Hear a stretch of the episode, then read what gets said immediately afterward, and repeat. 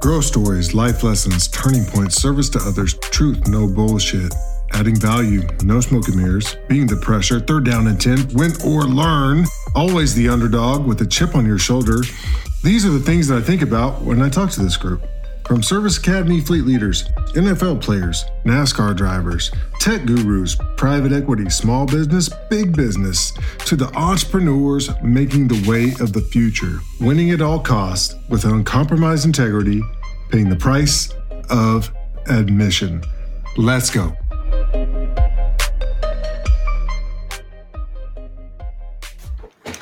Brad Chatlos, nickname Chat. Uh, when I originally, you know, looked at that, I was thinking chat. All right, like chat room, likes to talk. Oh, that, that's part of his name, chat. Got it. Um, Naps 95, uh, Navy football senior 98, right? Class of 99. Yes, sir. Awesome. Linebacker. Um, linebackers are, are special.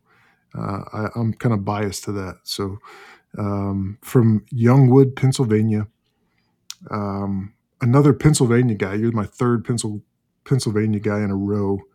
Uh, we had some some back to backs there. Uh, I've learned that there's a lot of good people in in Pennsylvania for sure. Um, after graduation, on to the Marine Corps. Uh, became a LAAD platoon commander. When I say LAAD, L A A D, which is something something air defense. It's kind of like Low low low altitude, right? There you go. No altitude air defense. And today I'm thinking, I wonder what LAAD folks are going through nowadays with drones and like how crazy that could be.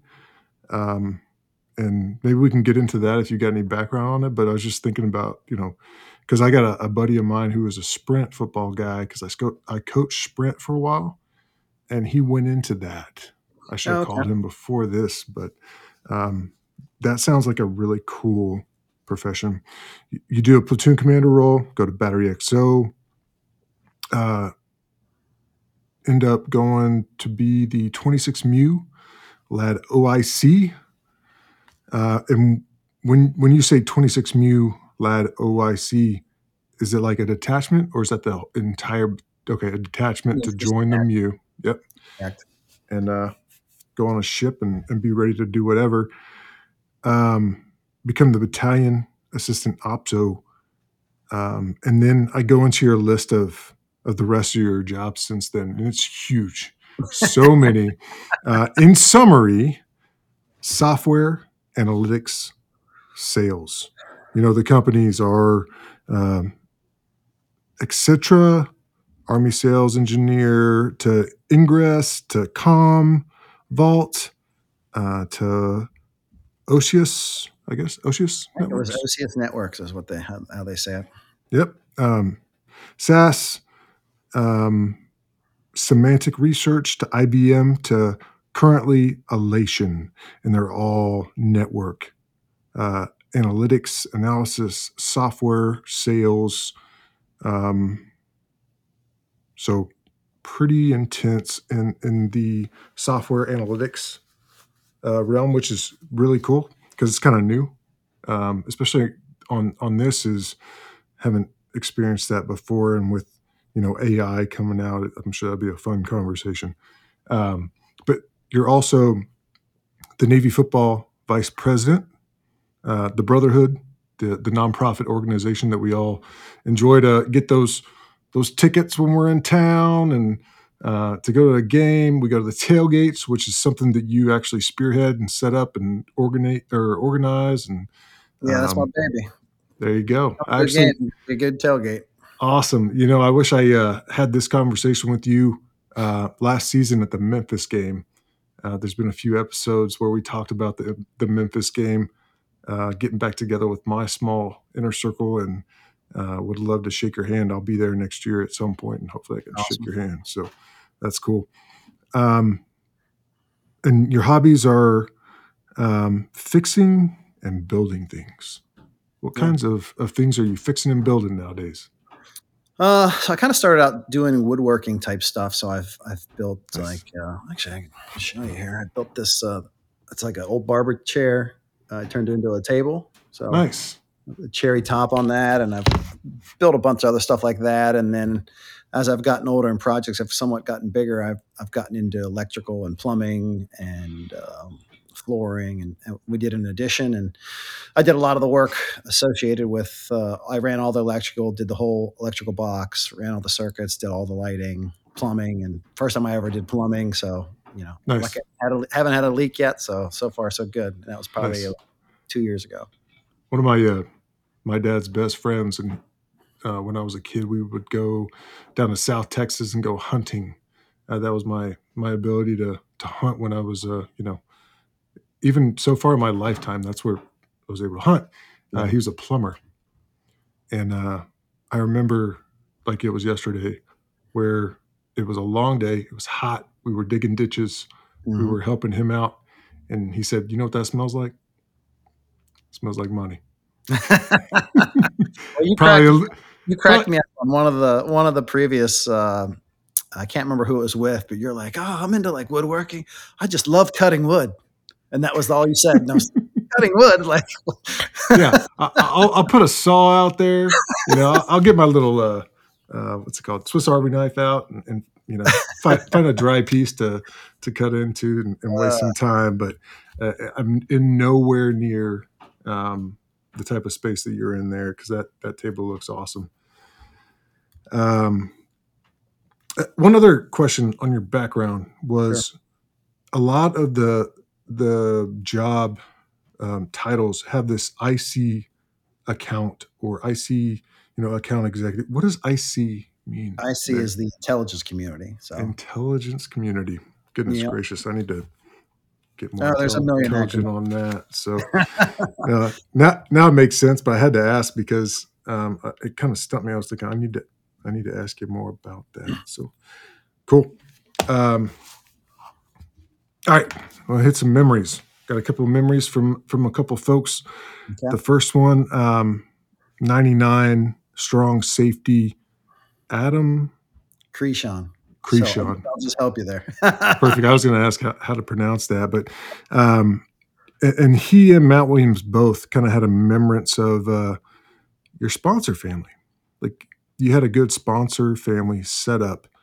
Um, you had an older brother come through in '93.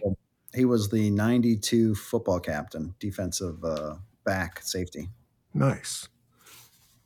And your sponsors' names were Alan Regis yeah on the south river and there were a lot of good times there i'm just going to knock this one out straight up front because um, they both said that that you know that theme was there so what do you remember about you know what you know your your sponsor parents one and then two some of those times so my sponsor parents were a little different. It was actually a, an older gentleman and he, a gentleman that was probably 20 or 30 years younger who rented out his basement. Uh, Al was I knew Al, so I guess I could start a little earlier. So my brother um, ran into Alan Regis while he was at the academy. I think I think if I remember correctly, he had a sponsor, and his sponsor passed away. And through the relationship, somehow he ran into this guy named Al, and then he met Alan Regis, and and they had a house on the South River overlooking the water, and it was just you know him and all his buddies. So if you interview him at some point, he's he's a pretty interesting guy, and and I'll, we'll go into him a little bit later. But uh, all his buddies did the same thing that I did, you know, six years later. Uh, my brother was five years older than me, but I went to the prep school, so we're six years apart. And uh, all the things that I did when I was in high school, when we would come down and visit, we would, you know, where would you go? You would be the hotel or some restaurant or your sponsor's house in this case, we'd go over to Alan Regis's house, and it was basically a bachelor pad because it was the two guys living there, and they were big partiers, and so we were always drinking and eating, and everybody's having a good time. They had a hot tub, then they had the river, they had ski boat, and we were go out in the boat, and you know it was you know a place to escape the monotony of uh, of the Naval Academy, and and uh, you know time bonding time with your brothers. You know, he hung out with all his football buddies, and I hung out with all my football buddies. And The majority of the time, that's usually what you do, unless for some reason in your company there's just some really great dudes, or whether they're on the lacrosse team or some other sports, or you know some relationship. But generally, you hang out with the people you hang out with all the time. And since we're you know football was taking up so much of our time, that's kind of who we hung out with. Awesome. Yeah, I, I remember uh, some of the Mike Matthews stories and Cameron Marshall, and um, I, I think that's the same sponsor folks, but uh, definitely No, a, a good no, so that's different. So that I It's had 2 sponsors. I so that's different. So All right, two sponsors. Tell me Yeah, so that. that's different. So I I had uh, Alan Reed, who obviously I knew from my brother's time there, and then while I was there, uh, another football uh, brotherhood guys, Greg Suma, who was a 90, 98 guy, and, and then Hunter Jones, who was a 97 guy. Yeah. Hunter said, "Hey, we have the sponsor, and we think you're you know cool dude, and you know he we basically you know Come he's be a a part of it.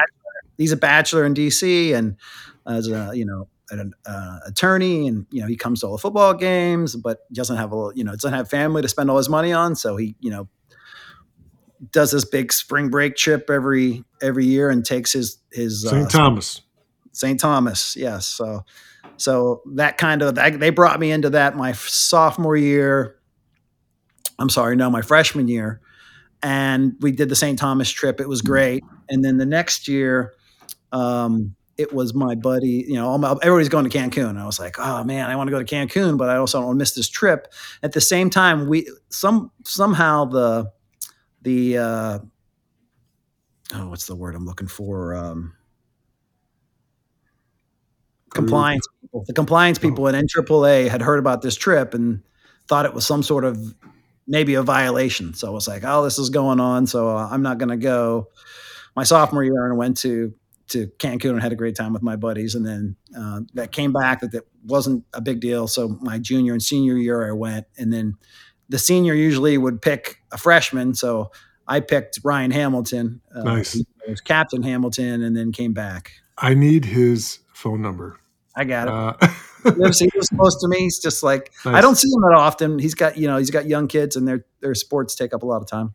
Nice. No, I was actually just texting folks today. I'm like, hey, I got this one um, with Brad today. After that, I'm kind of free.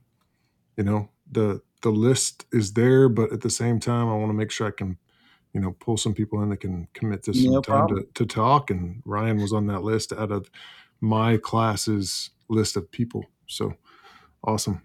Yeah, so I gave you the, the names I gave you. So uh, Adam Creeshon, a safety, 99. Williams, uh, a linebacker with me, 99. And then Mark Mill, um, linebacker, uh, a wide receiver in 99. They all went with me my senior year to the St. Thomas trip because the Nice. senior could, you know, bring a couple buddies. So they got to experience that as well. And it was just a, just a cool time. I mean, I got so many stories and, and uh, it's kind of like when you interview your buddies and, and the classmates of your guys, all the things that you guys bring up when we get together, it's the same thing. Yeah, it's it's funny how that works, right? Awesome. All right, I'm going to keep on going with the memories they shared, uh, so I can can spit some of that. Um, another Adam one was the remembrance of the George uh, Chaump coaching staff getting you know fired and then replaced with the Weatherbie staff. Yeah, crazy. Remembrance of that. Yeah, crazy times. It was, you know, we all went to Naps together. So, well, except for Matt. Matt didn't go to, to Naps, but Mark and, and Adam, we're all at Naps. And while we were at Naps, the coaching, George Chaump coaching staff got fired. And we're kind of like, you know, oh, what's going to happen? Who's going to be the coaches? Very weird times. And uh, so that's when the Weatherbie crew came in and, and, and Johnson and Niumat and all of those guys were, were part of that coaching staff. Now, obviously, you know, we didn't know any of them at the time. We heard where they came from, and and we heard they, they were going to potentially run option. But you know, it was it was it was weird times, and I was going to kind of go to, into this a little bit of my background. But you know, you're at Naps. Well, I guess I might as well talk about it now. But I went to. I always wanted to play Division One football. That was just kind of like what I wanted to do. Right, as a little kid. Um, my dad dad played at Michigan State. He was on the national championship team. He was on a Rose Bowl champ team. So football was, was big growing up. He played in the NFL for a few years, but back then there wasn't really a lot of money in the NFL. What position? He was a outside linebacker or a stand up DN, depending on what offense they or what Gotcha. defense. So tough Also was- nose. he was also a kicker too. he was also straight toe kicker as well. Uh, Nice. Jack of Um, all trades. That's right. That's right. So we go, he grew up in Southwest Pennsylvania like I did, and then got recruited by a bunch of, of big schools, but ended up going to Michigan State and played on some obviously great teams um, with some some famous people like Bubba Smith and, and things like that. So Um, so Awesome. football has always kind of been around, and I had an older brother, uh, Chad, um, who, who was five years older than me. So that was kind of a big spread. So he was kind of like a big kid, and I was just like a little kid, right? So learning, uh, and and also our town was different. We grew up in a small little town in Pennsylvania. Um, that was, I guess you would say, it was a farm town, but Youngwood, right? yeah, Youngwood was was actually a little town, and then everything outside of it was pretty much farm until you went to like the next big next bigger town was Greensburg, Pennsylvania. What's the biggest town around your area? Greensburg is a pretty big town, but I would say it's you know still is- relatively small. Pittsburgh is about forty five minutes uh, north uh, of where I grew up. I'm a little ignorant to the you know geography of Pennsylvania, but where's Aspers compared to that? I've never heard of it. Never heard. Okay, I'm So- guessing it's not by me. It's probably it sounds like it. Okay, had to ask. Yeah. So football is a kind of always a always a, a big thing. My brother played. Uh, actually, played, my brother played a lot of sports. He was probably uh, way more athletic than than I ever was or, or would be.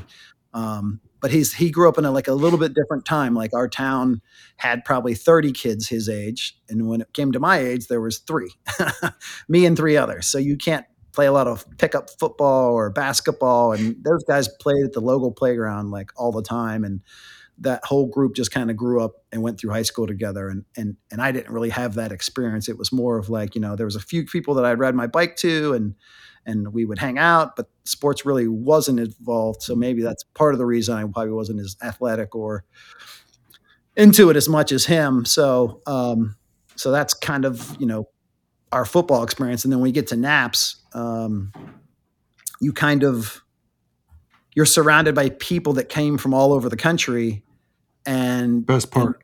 yeah and and it's like wow like these guys are big or these guys this guy's small or i bet this guy's fast or like this guy was all maryland and this guy was all this and i wasn't anything. Like our our high school football team stunk. I i i'd never really had a you know an undefeated or winning ever you know? It was kind of i got introduced to the academy because my brother was recruited.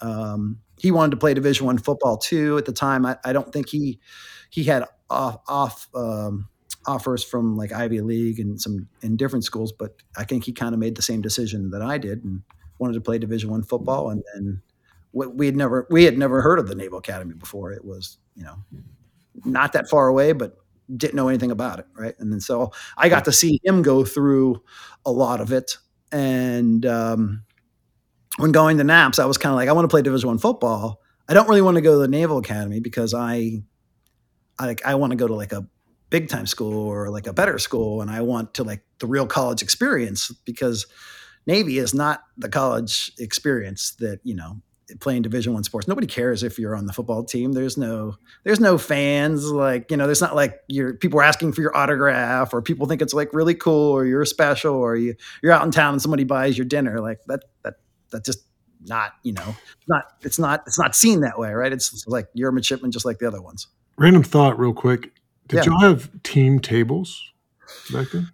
We did. Uh, it wasn't always. I think it was like at lunch, and then some nights probably after practice. All right, so Uh, some sort of like preparatory because you have an event coming up that you'll all have to go to at the same time, type of deal. Maybe. Yeah. So yeah. Gotcha. All right, because I loved team tables, and I felt like that was our our special thing that made us different than the you know the rest of the Did the rest of? I feel like the other teams had table team tables too, like basketball and stuff. Yeah.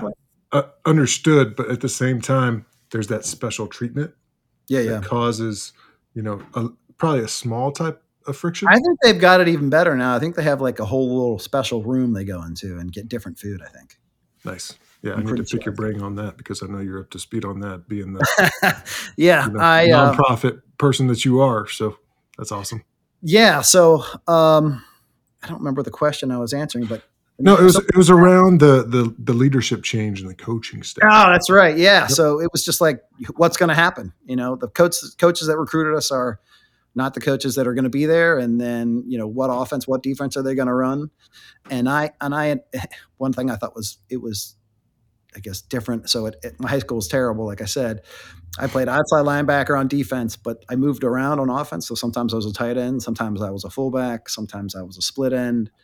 Uh, and and not because I was great. It's just our team was terrible. We didn't have very many athletes that could could do whatever. But uh, when I got to Naps, um, they ran. Um, I think they ran a four three, and so that's like more of an inside linebacker than an outside backer. What I had pay, played, and then the coaching staff changed because uh, I'm not a big guy, right? I'm I'm, I'm just six feet, and uh, back then I was probably I don't know 190, 195 probably. So not you know outside linebacker, okay, but you know inside linebacker maybe not. And then the new coaches came back, came in, and and we ran a uh, five two. well, five two. I'm. Uh, wait, wait, hold on a second. Was it a five two or three? Three four. Actually, no. I think it was a it was um it was a three two. So three linemen, two linebackers, and then five safeties. Gotcha. Uh, two corners and three safeties. So we had strong, weak, and um, they call it Raider now, but it was it was yeah. So, so, you know five two slash strong, strong free and four ish. Yeah. yeah. So we ran a, we ran a three two. So no outside linebacker. So they made they made me a uh, uh, weak or strong safety depending on on the day, uh, which I didn't do a lot of coverage other than the flat as an outside linebacker. So I had to learn a lot of that um, freshman year. And um, Gary Patterson, I you know, as a Texas guy, you know who he is. Um, yeah, he was, he was, our freshman uh, safeties coach. Yeah, when when Jervy was telling me his story and he brought up Gary Patterson, I was like, no, like that's not the same guy. Yeah, okay, he just he, he just kept on talking, and then all of a sudden I was like, wait, Gary Patterson? TCU. Okay, I know who you're talking about. That guy's the man. Yeah, like if you would look at the history of Navy coaching, there are a ton. It was always a stepping stone. Yep. Uh, people would come here, young guys would come here, and then they would go off to do great things. We've had a number of NFL coaches, a number of other giant uh, coaches. So the current coach of um, current coach of Maryland, um, Locksley, was my uh, defensive coordinator, coordinator at Naps. nice. Awesome. Um, no, there's a good st- story everywhere with all the coaches that come through Navy football. That's for sure. That's something I I picked up more, you know, on that now doing this, you know, um, podcast than than ever before. So yeah, gain appreciation for it for sure. No, for sure. And um, the other thing I was going to say about coaches is, um, yeah, so we we didn't know what we were going to get. So now now I'm a safety. Never played safety before, and, and the one thing that I that I found interesting about naps was that I was actually getting like more of like real coaching. Like in high school, my fresh so here I'm, I'm surrounded by change. So my my I don't know eighth grade year, the whole district decided to change and move ninth grade to high school. So instead of getting an eighth grade at a junior high and being like you know the, on the football team and being like a senior or whatever, I went from you know watching football to now going into high school and they they were consolidating schools or whatever. So we're going to have two ninth grade teams, which I, I think in, in retrospect was probably bad. They should have just been one because there just wasn't enough talent for two. But then they had to coach two teams. And when they, they fired the coaches before and made all this change, all the coaches were, were like, they had had some experience, but they weren't like long term coaches. And a lot of them were just teachers. And they said, oh, I'll coach football. Yeah. And so I, I didn't really have like, I would say legit coaching and they're all looking for like a single leader to kind of step up and be like, "Hey, this is the way it is now." Where they're, you know, not not that, even like a leader. You know? I guess they were fine people, but they just didn't really have a giant grasp on football, the X's and O's. Like, like what are your keys? Like a linebacker, or like what are you looking at? And and if he does this, you should do that. Or you know, there was just more of a like, hey, this is this is the offense we're running, this is the defense are running, and like gotcha. this is kind of like what you should do. I was just thinking overall as an organization, now you got two teams, same goal, same location, uh, and the mission has to be unified by uh, like a, a, same purpose, right? Um, that that's where I was going with that, but yeah, I don't know. It, yeah, cause friction when. Yeah, so you know, so I go, you know, so middle school, I never really got to be like, you know, you know, uh, an eighth grader at the junior high, and then we get to high school, and then there's new coaches, and they don't really know anything, so you're not really, you know, excelling, you're not reaching your potential. And then I go off to naps, and then I feel I'm getting some real coaching, and then we get new coaches come in, and what's going to happen, and then the position changes, and then I'm at I'm at Annapolis with all of you know going through plebe year and everybody else trying to figure out you know what's this new offense, what's this new defense, what's this coaching staff, who are these people? They don't know us, they didn't recruit us, and then I don't know. Actually, it's probably a probably a good question for Jervy or someone in his class. Like, I don't know who the kids that next year were from the old coaching staff or the new coaching staff. Like, did they get a did they get a hand in that first year? I don't think they did because it was so late in the year. It was after Army Navy. Well, they might have. I don't know. That'd be a good question. Gotcha. Cool.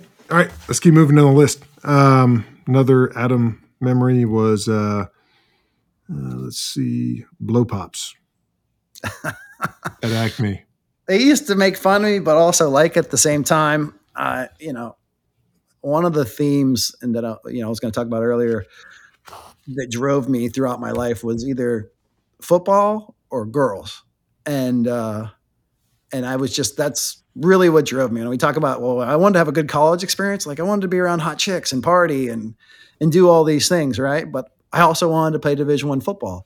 So when I went to Naps, I kind of thought like, well, maybe you know someone will see me at Naps and I'll get recruited out of Naps and I'll go somewhere else. And I had some, and it wasn't because it was, it wasn't because it wasn't too tough. And I'm not a, at all a good student, so I had to bust bust my butt to uh, to do all the things to get to get decent grades there but I just wanted to have more fun. Like I wanted to, to, to be more of that what you would think a college experience would be. Since we didn't have one, we can only we can only guess and and, and hear other rumors. But um, so those are the two things that kind of drove me. And uh, it, you know, we did go to the bars and uh, and I would stand around and look for chicks and just see who's there and you know go talk to some girls and and they would always laugh at me because I would I would I would always have some blow pops with me. One, I wanted to make sure I had good breath, but two, you know, it's just something to do while you're sitting there if you're not drinking or you know you just finish the night and just it's kind of a prop, right? And it's uh, you're sitting there, and then sometimes you know on the exit, girls would come up and be like, "Oh, that looks good. Can I have some?" And you know, and then you'd start a conversation. And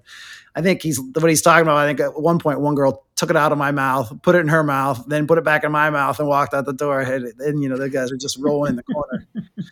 So, Got him. Uh, nice. Know. Cool. All right. Uh, next one, the infamous fifth gasser senior year by Mr. Phil. What was that? Well, Phil it was is is what you know from uh, Jervy and and uh, Clint Blues as Satan, who was our strength and conditioning uh, strength and conditioning coach.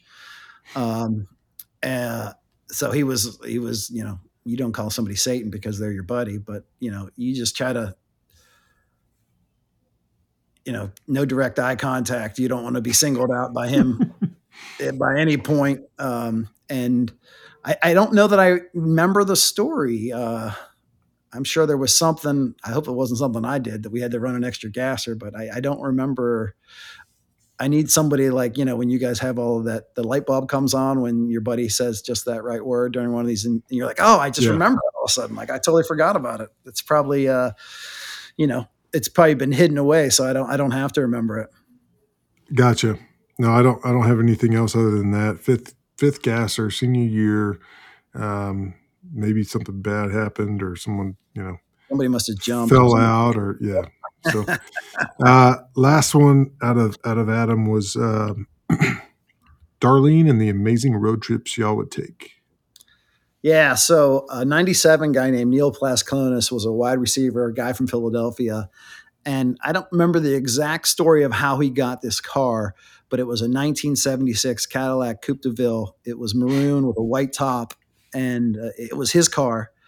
And we used to, he used to let us drive it all the time. Um, yeah, I, I, remember even freshman year, I think we we got in it sometimes and would drive off base and go do something. Um, nice. But the funny part was that he had, so Ben Fay was the quarterback. I think he was 96, 96 guy from Texas and he had these steer steer um, like a, a, rack from a steel because he uh, steer because he's from from Texas.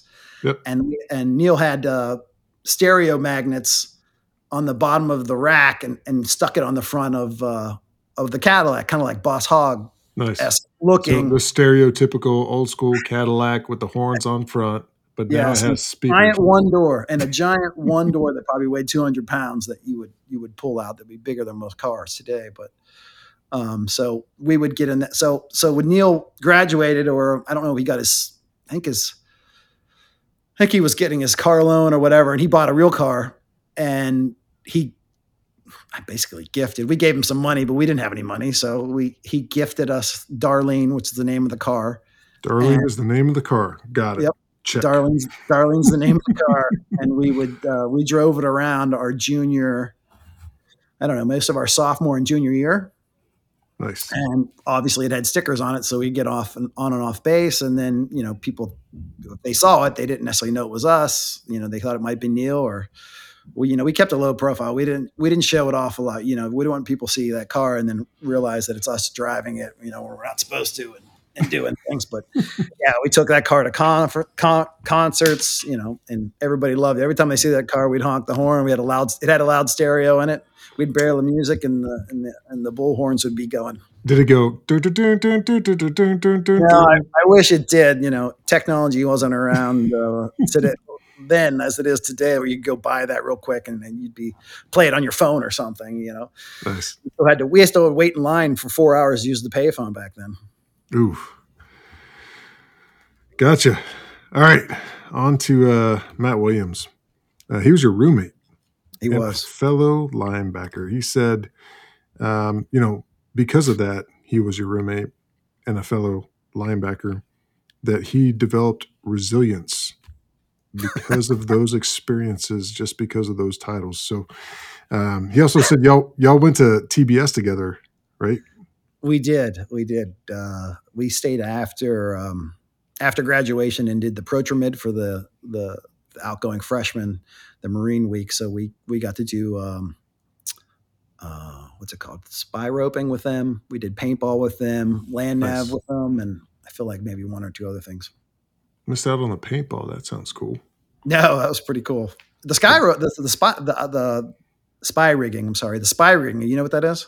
I don't.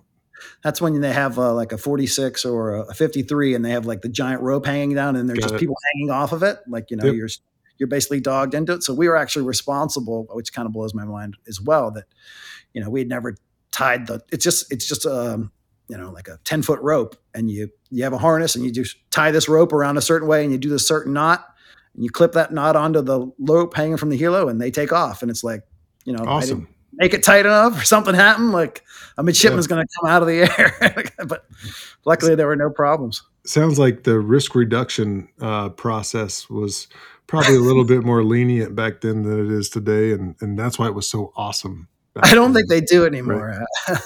yeah, I haven't exactly. right?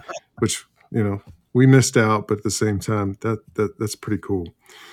Um, okay, Matt Williams mentioned the the sponsorship thing, St. Thomas spring breaks, roommates. Uh, he he also mentioned you know not just roommates, fellow linebackers, sponsor brothers.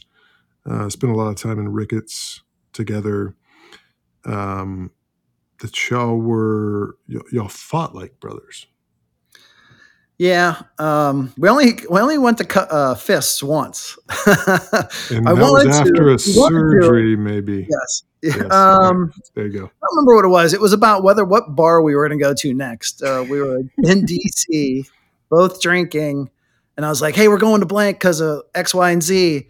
And he's like, well, "Let's go to Y." And I was like, "Did you not hear what X, Y, and Z was?" Like, because of this. And then you know we got into it, and the worst part, the thing that drove, I probably drove him nuts. He probably drove me nuts, but we were literally in the same room. So it was in eighth wing, eight three, and it was one of the re- newly renovated spots at the time. So it was brand new when we got it. And um, we were in the same little square, and there were another square, two people down, or for two other people. And he would, he was one of those guys, the alarm would go off, he'd hit snooze. And then the alarm would go off and he'd hit snooze again. And then again. And then again. And I, and I would, I would literally like, I'd set the alarm for like 10 minutes before I had to get up. The alarm Yeah. would go off. I'd I had one of those too. Yes, and he Uh, would be hitting the snooze. I was like, dude, if you're not going to get up, just let's do 20 minutes without your alarm waking me up every five seconds and and be done with it. Like, so you know, it's just it's things like that that you laugh about now. Uh, the, the he, I probably drove him nuts, and he probably drove me nuts. But at the end of the day, we're we're we're, we're brothers. Yeah, hundred percent. Um, he said you threw the punch at Irish Times. It was uh, it was an Irish place. I, I think it probably was Irish Times in D.C.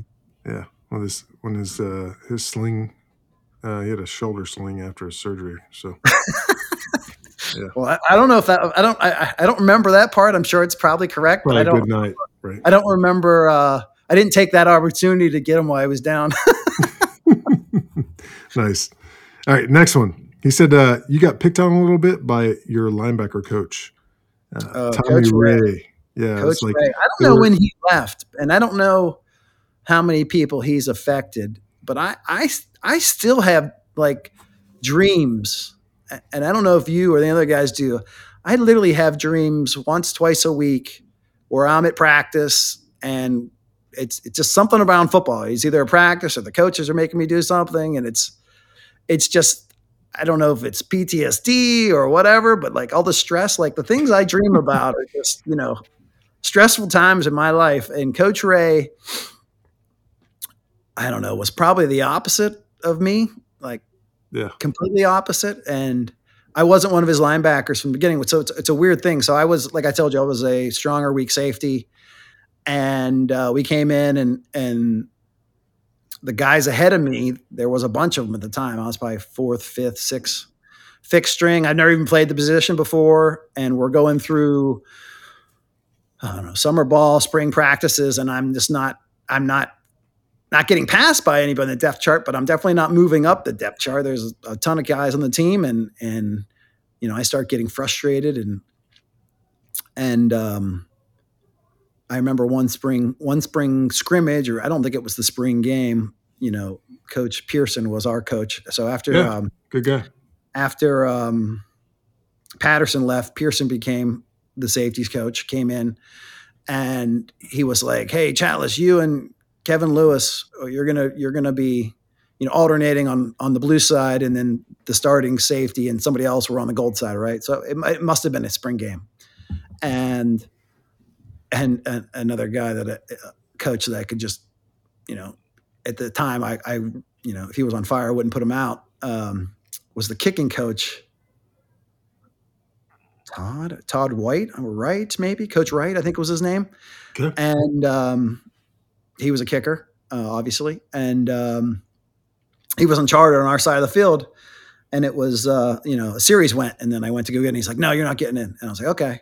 And then I wait for the next series, and then I was like, I go to again. He's like, "Hey, coach said I'm supposed to be, you know," and he's like, "No," and and I never, I never, was I never got in, and I must have, you know, I was pissed. You know, I was probably stewing on the sidelines, probably kept asking, yeah. and we went in, we went that, in for that. That's, that's where my uh, dream nightmare type of thing comes in is if if if I'm not making a good impact or if I if I can't speak my mind. So yeah, so we went in we went in for halftime and Coach Bumpus, who was the guy who was the Gary Patterson's defensive coordinator, was our defensive coordinator at the time at Navy. Yes. And he goes, Charles, get your ass out here. And I he pulls me out and uh, he starts chewing my ass about um, you don't talk back to a coach and you don't do this and you know that. And I was like, it's like, I don't know, coach. I, you know, Coach Pearson told me I was supposed to be alternating and, and Coach Wright's not freaking alternating. So I don't, which coach do I listen to? You know, like, what do you, what do you want? And, yep. and I think it was the next week, uh, Coach Ray came to me and said, uh, he says, what, what, I think he goes like, you know, what, what do you run in safeties? And I said, third string. And he goes, well, you want to come be a linebacker and be third string? Uh, and I was like, he's like, I'll put you in in passing situations. You'll get in the game. And I was like, yeah, I'll be your linebacker. And uh, that's how I moved to uh, to linebacker. And I don't remember the exact time. I think it was, I think it might have been uh, sophomore year or the end of sophomore year or going into junior year. Actually, I think that's what it was. End of sophomore year, going into junior year. And that's how I got to got to be a linebacker. And, and then, you know, my junior year, I started playing in passing situations, and luckily it worked out. Awesome.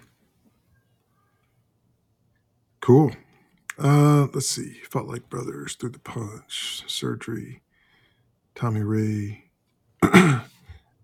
So you know, you know Tommy Ray? He was gone by the time you were I there, don't right? know Tommy Ray. That was That just a, a memory from Matt Williams. So He's a great guy, but he was like, like his his leadership style or his coaching style was like what he said you did, and if you weren't paying attention, it was you know, or you didn't hear him. It's you're not paying attention. It's your fault. Like he was a, he was, he was just like a. Uh, Danny O. pres he had a presence. He Oh, had a okay. presence. Yeah. And Very he, had, had he ran that he ran that lock or that that linebacker room. It wasn't fear because it wasn't like he was going to beat you, but you wanted to you wanted to play, right? So you would do whatever it was to, to play, and that room was it was a it was a tight ship. That's all I could say. Gotcha. Very much like uh, the Danny O ship. I, I, I guarantee it. Um, another memory out of Matt Williams, uh, uh, JAP ball 8 3. I don't know what that means. I try to decipher it. So we uh. we came up with this game. So one of the uh, pep rally or whatever items, you know, those uh, slapstick balls, like a, a little paddle with the rubber band and the ball Yep. at the end, right? So we got those, and uh, we decided to play. It was almost like mini racquetball in the hallway. We would get, you know, we get tired of studying. We go out in the hallway, and we'd have this little court. You know, it was probably like twelve by twelve. And we take those paddles, you know, break off the ball, and then we would use that ball and play Oh. like racquetball in the hallway. Okay. Um, I thought you were about to say you, you used it on each other somehow. But No, no, it was good. just we play racquetball. People come out and be all pissed, or they'd be happy and sit there and watch us fooling around. And and uh, but yeah, that was a you know one of the. it- It's sad to say that was like one of the funnest times in the hallway, right? awesome. Yeah, you got to get creative every every once in a while.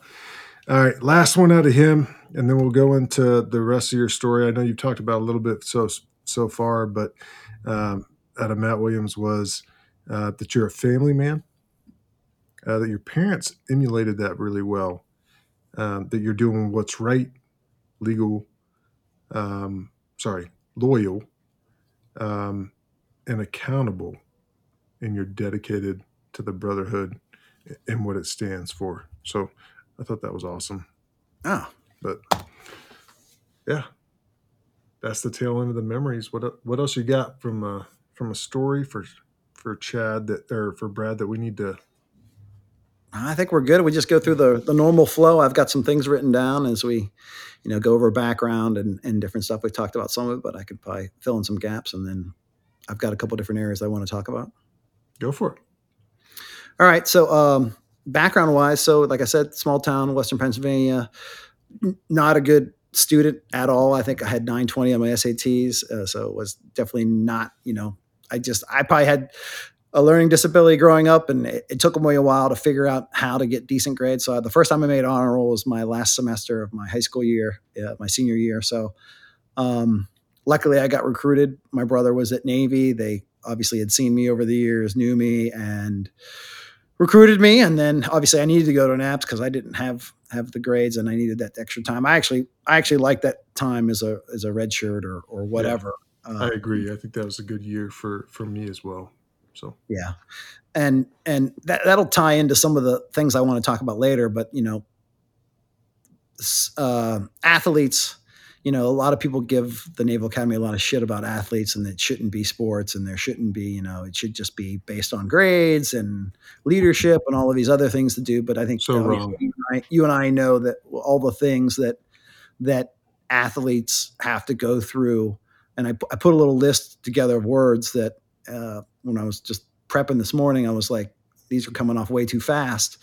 But the one of the things that made me think of it is is we talk about football and we talk about professional sports, and you know, every time somebody uh, gets lucky enough to get drafted by the NFL or the the you know NLB or or whatever, you know, there's always going to be some sort of article about how they're you know skating their commitment and you know the Naval Academy shouldn't let these athletes go do these things. Number one, I, I couldn't be more opposed to to that kind of thinking because the the recruiting value alone of hey this X Y and Z person who was a great athlete went to this school and and making it to those higher levels is you know one percent of one percent. So it's it's not like we're talking about uh, shifting the entire balance of the Naval Academy or screwing it up, right? But so the, there's the the whole um, recruiting part of it that I think would be great, and then two, all of the things that the athletes have to go through, like things that were taught and and learned. Uh, are really what combat leaders are all made of, right? So here's just I'm going to read some of these lists. Feel free to stop me, or we can talk about them later. But humility, discipline, and I listened to I re-listened to Cam this morning, and so a lot of these words were fresh in my mind. I was listening to him because he was the first. I've, I've actually listened to all of your podcasts except for the last three. I think you just posted another one. So I was listening to, um, I'm on the tail end of Chaps. That's a long one. Um, yeah. uh, so um, I've gotten to hear what a lot of the other folks have had to say, but you know, humility, discipline, hard work, playing hurt, teamwork, aggression, patience, muscle memory, quick decision making, how to get back up, dealing with loss, emotional control, handling stress, reactions, uh, push to physical extremes, overcoming adversity, being a brother, um, not talking, walking, um, timing, finding a way to win, questioning authority, learning your role, lifting up others, showing up, adapting, going through highs and lows. There's no freebies prioritization, mental fortitude, and sacrifice.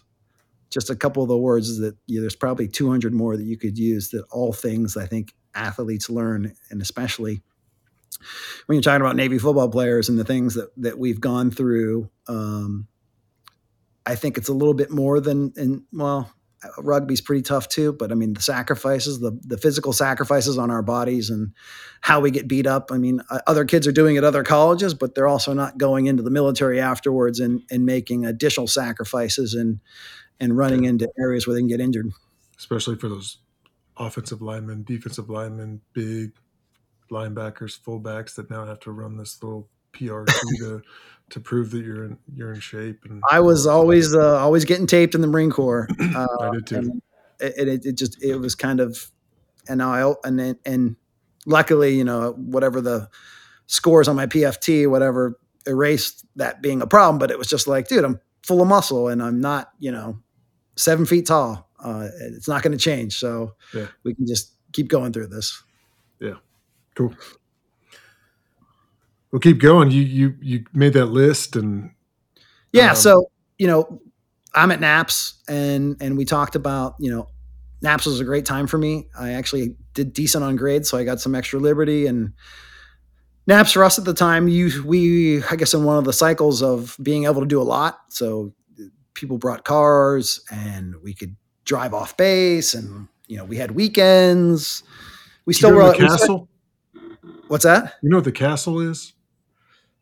Uh, do, and that's a White Castle, not White Castle, is it? No, not White Castle. There's this like really old uh, site in the Newport area where where we would go uh, to get away on a weekend, and it was like pitch black in a park, but there was this huge like castle looking thing that yeah where we went to. Okay, we went to like the place that, that people would go was the the Pineapple Inn. Was that still there when you they would yes? Well, usually Inn? it would involve the castle and the pineapple inn. yeah. Yeah. So, um, yeah. So, you know, obviously the coaching change at NAPS and, you know, trying to figure out if you want, if I wanted to go to the Naval Academy, I had a couple conversations with Coach Locksley at the time after the season. He actually left to go coach. Uh, I can't believe where, I can't remember exactly where. I think it may have been colleges and around anymore. They don't have a football team. I think it was Pacific. I think they were part of the Pac 10 or Pac 12 or I don't remember at the time, but um, yeah, Naps was a great year. You know, forged those bonds with the guys on the football team, and then also other people, and then you get that whole diversity of of, of enlisted folks coming in, people from you know done one, two, three, four years in either Navy or the Marine Corps, and we had the Coast Guard folks there as well. So that was obviously something different, and um, I, I, really I really enjoyed naps. Anybody who's going to the Naval Academy, I would I would suggest it if it was you know if they're not An like, option super super smart and they want they're they're doing something with athletics. I mean, it kind of made it. You know, I obviously seeing my brother go through the Naval Academy. I had an understanding of of what they did. I didn't have to go through it, but I knew kind of like plebe summer's going to suck. If you go into it knowing or thinking that everything's going to suck and then it's really not that bad, then, you know, it's better than all of a sudden some of those guys that, that were doing the podcast that really didn't know anything about the academy until they showed up and like, wait, people are going to be yelling at me. And Yep. uh, uh, so, um, so yeah, naps, um, had a great time there. And then transitioned down to the Naval Academy, new coaching staff, a lot of questions. Um, it was also the exact times on Jeremy mentioned it a little bit. Um, the locker room, there was a new locker room, new weight room. All of that before was in eighth wing uh, basement, which blew your mind. Blew your mind. So the locker room was over in eighth wing basement, and so was the weight room. So uh, Ricketts was brand new my freshman year. So a lot of a lot of change. Obviously, new building, new coaches, and uh, everybody's trying to trying to figure it out. Nice. So- yeah, Ricketts was a nice place to go take a nap in the morning after, uh, you know, once you actually wake up originally, and then Yep. Sneak out and then go to Ricketts, sleep until your first class. So, um, Yeah, exactly. So I kind of already talked about my my football experience. So I, you know, I was I didn't get much playing time. I did get to travel a little bit my sophomore year. Uh, my sophomore year, we went to uh, we played Notre Dame in Ireland. That was the first time, the first Ireland game, awesome. which was was a great trip as well. coming up. So, Yeah, it was. It's funny. I didn't make the travel squad for that, um, but I had you know friends within the sports information directorate group, and they needed volunteers to go to Ireland to help run the trip, and I volunteered and and luckily was able to go do it. So I. Uh, and then, then Coach uh, Coach Weatherbie, our head coach, found out. He was like, "Hey, uh, Brad, I heard you're you know getting to go." He's like, "Hey, we need more scout guys. Can you uh, can you pick your pads with you so you can practice with us?" so I had to practice with. I'd go out all all night drinking in um, in downtown uh, Dublin with with some of the other people doing it, and then show up at practice, and I would tell everybody like about the bars and what was going on, and and there uh, it was just it was funny because because I went to Naps, I was 21 my sophomore year, which another recommendation. Uh, if you're 21 as a sophomore at the Naval Academy, it's a way better experience if you, unless you're you turn 21 when you're a junior. It's just Yeah. so much more things to do. For sure. You know that whole Ireland trip thing. You got me thinking. Um, my uh, my company has a a brand new plant over there in Ireland. I should figure out how to get a get on a Kaizen event. For, Yeah. for that weekend coming up, where where Navy plays Notre Dame. kick off the season. I like it. That's the best time to play Notre Dame. You know, especially note. with a new offensive coordinator or uh, new offensive coordinator and D coordinator. Yeah, I'm excited. I can't wait. Um, yeah, so you know, the rest of the time, football. Um, you know, I just it was a, it was a struggle. It was a grind to get playing time, move over to linebacker. Got put in in some passing situations, and and then because of that, I you know started traveling and and started doing special teams, which was which was great. Uh, the tough part was that my the class ahead of me, so Jervy's class, had a just a, a ton of athletes and a ton of linebackers, and um, you know the guys they were they were they were great. So playing time was was thin my uh, my junior year, except for passing situations, and then my senior year, I, I you know became uh, named starter with another guy named Keith Meir. Uh, very shortly before the season started, you know, Keith blew out his knee in practice, Mm. and then uh, we had our first game against Wake Forest, and um, uh, played. I probably my best game I'd probably ever played. Uh, played the whole game. Nice. I even got knocked out that game, which I didn't know. So I actually had the best hit of my life at that game. I came up and hit this this. Uh, yeah, I don't think he was a fullback, but that's what he he was the lead blocker. Uh, and I hit him just when he either had both feet up in the air when he was making a step, so he just like pancaked to the to the ground. But he got me back late in the game, which I didn't even know till we were watching film with Coach Coach Ray, and he had the clicker in his hand. And he goes, "Hey, Chatlos, what's what happened here?" And you know, it's me coming up the line, and he ear hold me from the side. I didn't even see him coming, Yeah. and then I just I see me laying on the ground, and I'm still laying on the ground. Everybody's Yeah. moving, and I'm like, "Oh shit, I don't remember any of this." And then all of a sudden, you see like one arm come up, and then another come up, and I just like drag myself off the field. And I'm sure I had a concussion. I'm sure I got knocked out, and I didn't know it until I watched watched the film. Um, and he rewound it probably 30 times, like, hey, what, what happened here? Right here, what happened here? Why are you why are you laying on the ground? You know? so that describes him a little bit. So yeah. that's awesome. Um so let's see. So I started my senior year. Unfortunately, second game of the season, we played Kent State at home, and some guy came from behind and clipped me, and I got a high ankle sprain. And so after you know five years of prepping for this starting position at Navy football, I was sidelined for you know five or six games. Um, because I don't know if you've ever had a high ankle sprain. It is just it's not an ankle sprain. It's it's totally different, and yeah, you like lose you lose all the strength in your ankle, and uh, so I had to deal with that. Luckily, I was the personal protector on punt team, and Coach Ray kept me around, and I got to travel uh, to the rest of the games, and and I was the I was the personal protector. I'd go out there and do that one play, and then you know jog fast down to the field, and hopefully that I didn't need to make a tackle because I could move straight forward. But if there was a any agility needed, it was it wasn't coming from my leg. That's for sure. Yeah, a little bit of price of admission right there, right? Yep, yep. And then uh, I ended up coming back probably one or two games before Army Navy limitedly, and then I started my Arm, Army Navy. I wasn't sure if I was going to start, and that was another thing Coach did. Like he didn't, you didn't know if you were playing or starting until you, he told you to get in, and uh, he was pretty cool about one thing. The seniors played Army Navy. Like I didn't, I didn't touch the field as a linebacker, even if it was a passing situation. My junior year, he let the seniors play, and some of the the guys who didn't get to play all, all year uh, kind of go out with that. Um, so that was that was pretty cool. Um, and then for our senior year, Army Navy, we decided to throw in a different defense, and I was kind of like a stand-up uh, defensive end. A new defense for one game. Yep, for one game, and I was kind of like like I said, a stand-up defense end, and I was like throwing back to what my dad played, and um, and it, it worked out great for us. Uh, unfortunately, we lost. We should have won that game.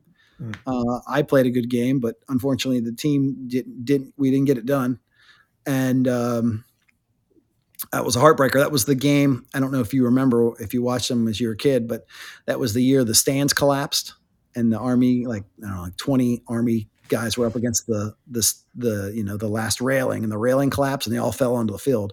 Yeah. And uh, in the um, the Philly Stadium, what was it called? Uh, Veteran Stadium. No, like you, I, I didn't know really what Navy Army really was. I think I watched. I do remember watching in in high school era. Yeah, a, a Navy Air Force game. Okay, um, it was probably on TV back then, in where you lived. It was. Yeah. There in the back. Yeah. So um, that, that's the fullest extent that I had exposure to what Navy football was going into that. So. Yeah, we're. I think if I remember correctly, I think we were winning that game. The stands collapsed, and we had to all stand on the field for 30 minutes waiting for them to get the game going. And we never. And They whooped. They found a way to win after that. But gotcha. Yeah. So uh, after graduate, oh, well, I guess I, after football, um, like I said, Marine Corps, uh, low altitude air defense uh, went down to TBS. And, you know, th- the thing about the Naval Academy and football, it was kind of our focus. I think it's changed a little bit now. They take a group down and actually do the summer training. Like at the time, we didn't do Leatherneck or, you know, they, they do it all together and go down. Like we didn't, I didn't have really ex- much exposure to it. My brother went um, Marine Corps. He was an aviation supply officer. Yep. And uh, he was an econ major. And the reason he did that was uh, there was probably a couple reasons, but one, it was kind of like a business degree. You went to aviation supply school, and at that time it was in Athens, Georgia. Um, yep. So he went to that school. Jordan school. Stevens can can tell you about that. I think he went to Athens, Georgia for. Yeah, it's in Newport now, unfortunately for for people going supply, but.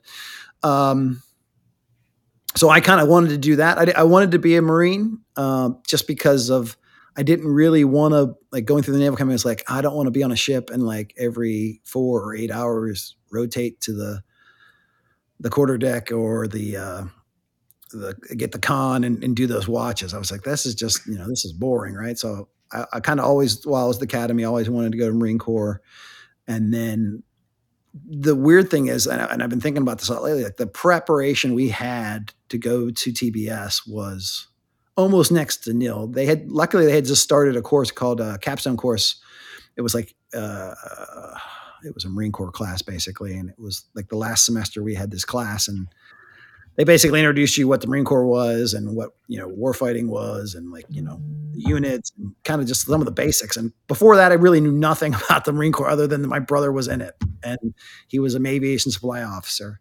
So getting down to TBS, I really you know such a disadvantage to the ROTC officers and the people who did all of those summer training around the Marine Corps. Um, really kind of like a, a, shock to the system of, wow, this is like more like school than it is than than anything, right? Because you're just learning all of these things and you're getting tested on them, and a lot of reading, a lot of reading, and a lot of writing, and um, it was just a, I, I just something I wasn't prepared for, right? And and one thing about the Navy Football Brotherhood is now, uh, and I'm not sure if you're aware of this, but we we meet with all of the seniors. Uh, yeah, I've seen that. It's like a mentorship type of, of thing. Correct. So right. you know the local guys get together, and right now it's run by um, uh, Tori, not Preston. Preston. Yeah, Tori Preston. Yep. And um, big dude, fullback. Yes. Um, and and basically we get together with like four or five times and we just go over different topics. Like one's financial. So you know hey this is you know most important. Yes this is very important. This is some you know here's some pitfalls to look out for. Here's what you should do if you want to save. One's around um, work-life balance. One's about getting out. One's about staying in. And then the last one uh, that we do is um, service selection night. So we get brothers come in from all over the place and we talk you know we break up into groups like marine corps ground marine corps air and supply and and and we break bread share some drinks and stories and people ask questions. But that in alone itself if we had had that when i was there i would i would just be so much farther ahead than than when i just you know showed up at, at tbs awesome. Yeah. Well thank you for being a part of that and, and kind of leading some of that so that's good. oh it's my pleasure. I i, I I really enjoy it. Um, and and when I moved back to the area, you know, we started sponsoring midshipmen. So I, have had, I don't know, I don't know, five or six different guys that over the years, kind of just got rid of of, of my last one as they graduated. Um, um, Mitch was a safety, and the year before was Jake. Both Marines. All my guys have actually all, all almost always gone Marine Corps.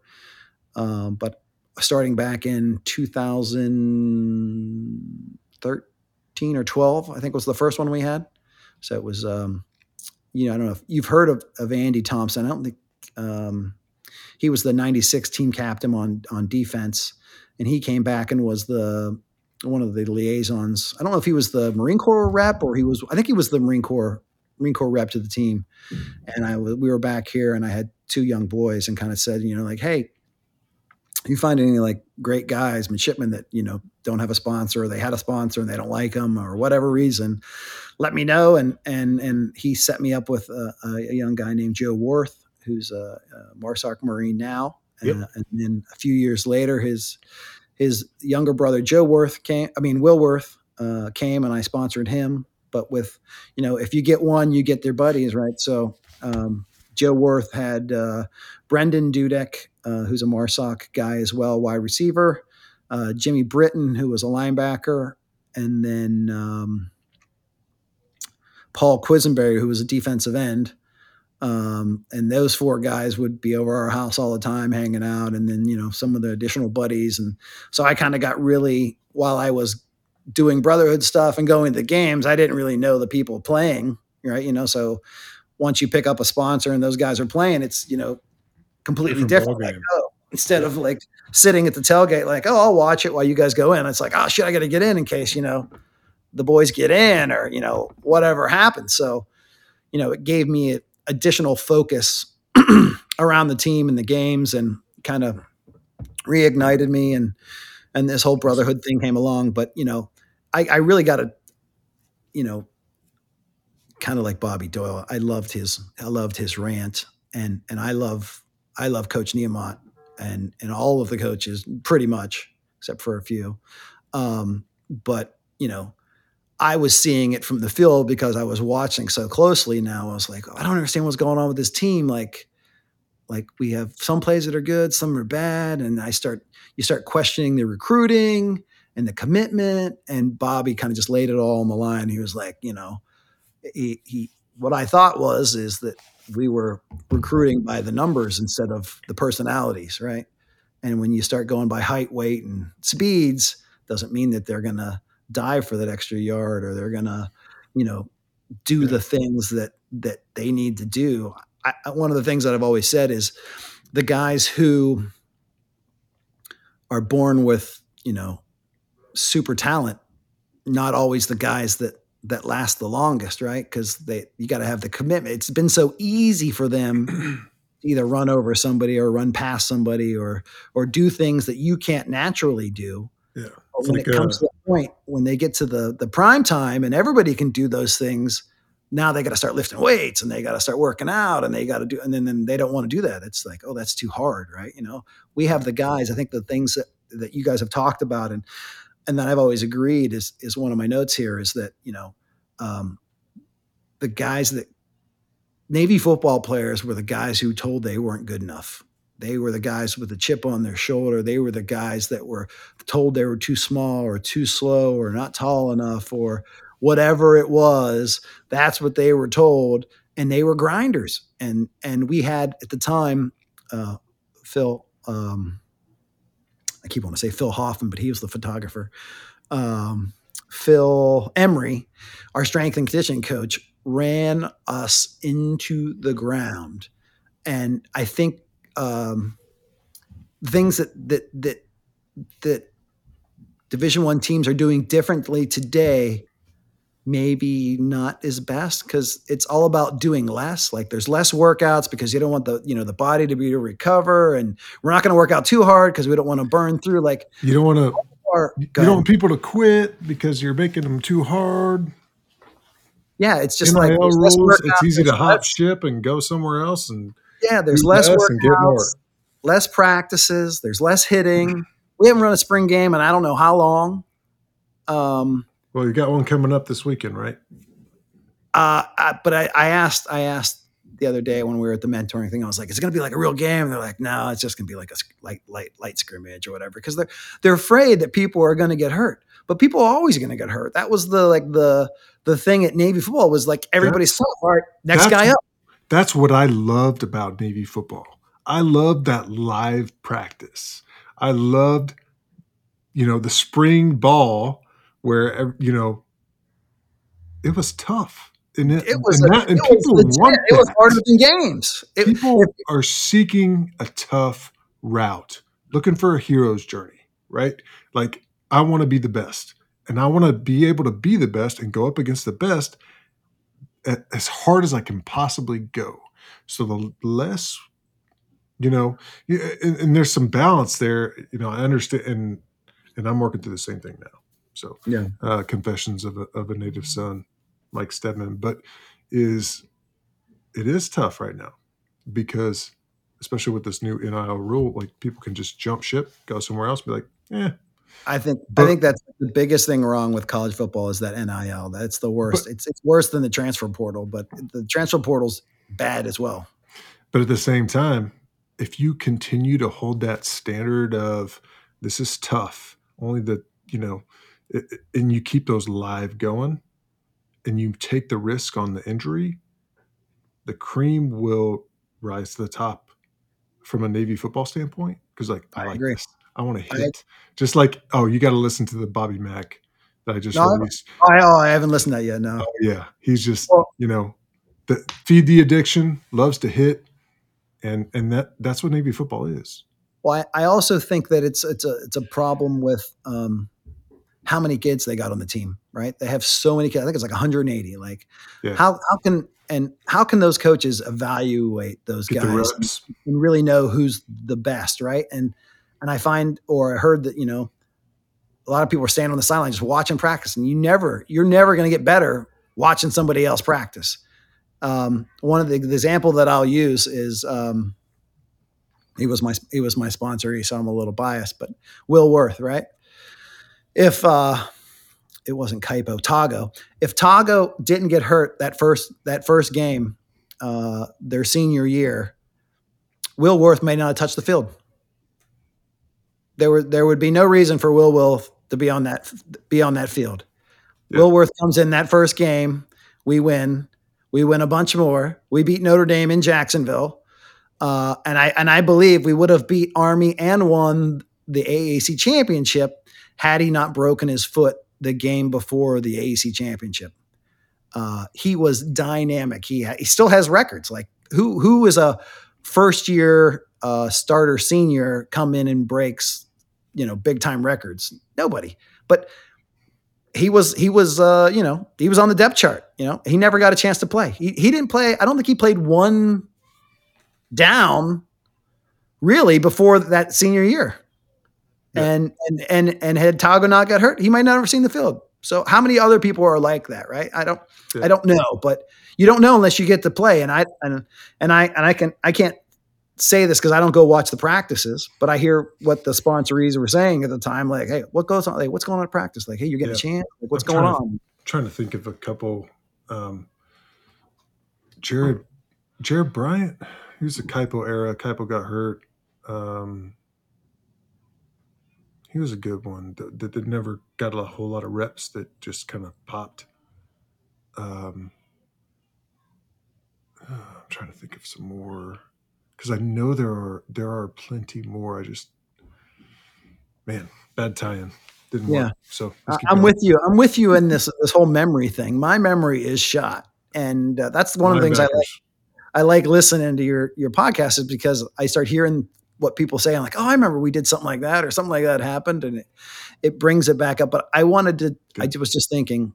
Um, so Navy football for me was a little bit different back uh, when I got introduced to it. So it was in 1989. So my brother was a freshman, 1989, and I, I pulled up some stats earlier. So the uh, the uh, oh, you know what? I did one year too early. So I don't remember what the year was before he got there, but he got there in '89, and they were three and eight. Then they and this was under Coach uh, Elliot Uzelac was his name, right? And then George Chaump came in. So his second year, they did five and six. Probably like, you know, way better, right? Like, oh, wow, we won two more games, new coaching system. All right, this is, we're leading the right direction, right? You know what the next two seasons were? One in 10. So I got to see one in 10 season Navy, another one in 10 season, Navy. And then, you know, uh, I'm thinking like, yeah, I'm to go to Navy. Like I'm graduating 94. Like I don't know. I don't want to go to Navy. Like, you know, Navy's getting smoked every every game I've went to. They were getting they were getting beat up. And then '94 they were four and seven. And then uh, and, and I'm sorry, '93 they were four and seven. '94 they were three and eight. Uh, so when I made my decision to go to Navy, it wasn't uh, some dynamic program that was, you know, kicking ass and taking names and yeah. getting to do all kinds of fun stuff. So it's another choice, right? And like, hey, I'm I'm one. I want to play division football, one football so bad. I'm going to go to this prep school, and who knows what's going to happen. And then I still want to play so much that I'm going to go to this thing called the Naval Academy and be in the military for four years there and then you know have a commitment of five years. That's how much I wanted to play, right? Nice. And they're getting they're getting smoked, and now there's a new coach coming in, and I was actually we talk about memory. I was going back, so I pulled up the stat list because I had no idea what our records were while I was there, and um, so the first year that Weatherbie came in, uh, and and just a side note, Coach Weatherbie, uh, I'm sure he was a great guy but he was like one of those guys that just repetitively said the same thing over and over and over again. And in the first year, it's all new, right? So it's kind of like, oh, okay, you know, he was big into prayer, but it was assistants coach. It was the assistant coaches that really made the magic happen. We had always know, that bump always that front and, line. You know. And Johnson was the OC, so you know, obviously I didn't have to deal with Coach Johnson as a head coach, but I, I he was the offensive coordinator, so I saw plenty of Coach Johnson, uh, and you know he was just he was just warming up his his his stuff by the time you got him. Tell tell me this because I got to ask with Coach Johnson because the way he was, he was just so, you know, one politically incorrect, made yep. things happen, you know, moved the needle. How did he work in his role at that time? Not being the boss? Was it the same guy, or was he, was he playing? I remember the battles to win the war. I remember lots of arguments, um, some in public, some in not in public, between even between Bumpas and so the offensive coordinator, defensive coordinator, because obviously they're both trying to get their sides ready. And then if somebody gets hurt or somebody does something that hurts the other side, then you know, knock down, drag out, you know, battles. And yes, he was he was the same Coach Johnson. I heard a lot of the quotes that your guy said. I heard them all. Our first, second, third I think he left after our second year, right? So he was only there two years. So uh, if you, uh, it's back to Bobby Doyle, right? So uh, my freshman year, 95, uh, we go five and six. Okay. New staff. That's good, yep. right? Second year, nine and three. That was the, that was the, uh, Notre Dame and, and, Ireland game, and then that was also the bowl game in Hawaii. So uh, Aloha Bowl, and wow, nine and three. Like we've turned the program around. You know, the minds have blown of the Annapolis people. You know, we're getting recognition. Um, Coach Johnson leaves. 97, seven and four, 98, three and eight, 99. Uh, I didn't even really realize that my senior year was three and eight. I probably because he's blacked it out because of getting hurt and and everything else. But then 2000, one and 10. Oh, we're back to the one and 10 seasons. 2001, zero and 10. You know, yep. and this is and this is because uh, Johnson left, and his I don't I I'm not an offensive guy, but I can see it, I can hear it. His brain and blocking schemes and what play we're going to call win. You know, obviously, um, you know, the the results show right, and then um, the question I have is, is, and it goes back to that recruiting thing, like, right? So coaching is one, right? It's one of the, I don't know if it's like legs of the stool, right? Then there's got to be the players, right? And then there's got to be that that combination of luck and and timing and and everything else, right? When those process. come together, what happens, right? So I've seen like when I was, you probably were the same way. When I was a freshman, the seniors looked like men, like like legit yeah. men. I remember Just, I used to I used to look up to to Jake Biles uh, as, as, he was a, a GA, Rob Caldwell, uh, yeah. Anthony Baccioni, like those dudes were my idols. Heck, another sponsor, brother. Right? You you there you go. You, you come into that scenario and you're looking for you know leadership at the level that gets it, the yeah. level that is experienced the thing that you're going through, right? And I think that's where this whole Navy football thing just explodes. Yeah. Right. But eh, yeah. Anyways, keep going. I'm sorry. No, no, it's.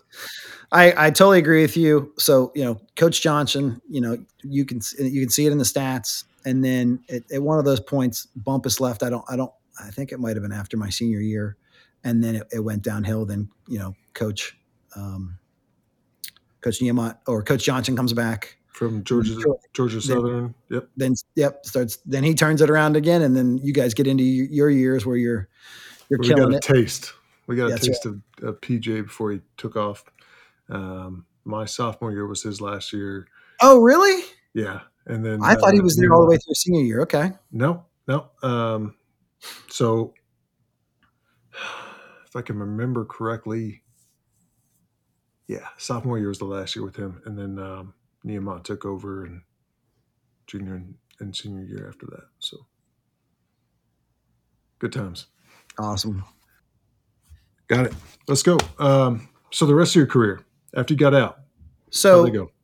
Uh, I guess it was it was an interesting get out story, but I um, you know, going through TBS, I uh, I didn't I didn't get up getting aviation supply, so we didn't we didn't talk about that. But you know, I got my third choice, which was low altitude air defense, and I assumed that it wasn't going to be my choice because it was my first choice, and my SBZ at the time was like, oh yeah, you're good, you're good, you're good, and then all of a sudden they decided they're like, oh, you need to be in combat arms oh, thanks. I really appreciate your opinion. Thank you. You know, like, you know, I haven't thought about this at all, but yes, okay. The, the Marine Corps pushed me this way, and then I wanted West Coast, and, and then they said, well, you're going to be East Coast, and I was like, oh, okay. And uh, I check into, I, I checked into uh, my duty station after after training, and I say, hey, I'm getting married um, here in September.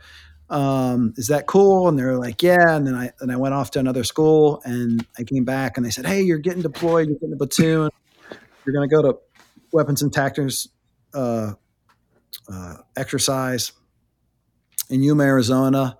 Uh, I was like, Yuma. oh, what is it? They're like, oh, right here. And I was like, oh, remember when I told you I was getting married? They're like, oh yeah, that's not going to be. You're going to have to go to that. And uh, so after like a you know a couple stressful months, they they let me fly home for the for the wedding on uh, on a Friday night, and then fly out Sunday. Thank you, right? Nice. And so then I go through the Marine Corps, and then you know um, I'm starting to line up what my next job is going to be while I'm on the MEU. And before I left, I you know worked with. Um, uh, I can't remember who the Marine was at the time with the team. I wanted to go be the Marine liaison officer, point of contact at, with the football team, and I got it got it squared away through Coach Johnson. Talked to the monitor and said, "Hey, you know, I really want to go do this. This, this is I've already gotten approval from my CO, and then you know the Naval Academy has requested me by name, and I go on the 26 MEU, and I'm, while I'm out there, I I, uh, I reach out and say, um, check the monitor. Hey, everything good? My wife's up in Annapolis, you know, looking for houses, and he's like, oh, you know, you didn't get it, and I was like, what do you mean? And he goes, well, your CO uh, disapproved it, and I was like, what do you mean? What CO? What's his name? And and while I was gone, our COs turned over, and uh, this this new guy comes in, Lieutenant Colonel Williams, and I guess he thought it was uh, not a good career move, and that would it'd be better for me to go to recruiting duty or something like that. So I got this news on the boat. Call call back to the battalion. Hey, sir, uh, you know, I was talking to Monar. He said you disapproved my orders. He's like, yeah, you know, I think it'd be better for you to go. Uh, I didn't know the guy. He never met me. Doesn't know anything that I've done for the battalion or anything before. And uh, I, and he goes, and he, and he wouldn't budge and I, you know, we went back and forth a couple of different times, wouldn't budge. And I had just augmented. I think that was one of the things that Stedman or one of your guys had talked about, and they thought they had me, right? You know, like, oh, he's locked in here. He signed his paper. So I said, I said, screw you. And I put my papers in with the MEU, and it went up their chain, and they let me get out. And then uh, you basically uh, got back from the 2-6 MEU, went back to the battalion, new COs there. I'm, my paperwork's already done. Uh, so I was going to be there for three months, and then I started looking for uh, headhunters to uh, recruiters to Yeah. you know, find a job. Right?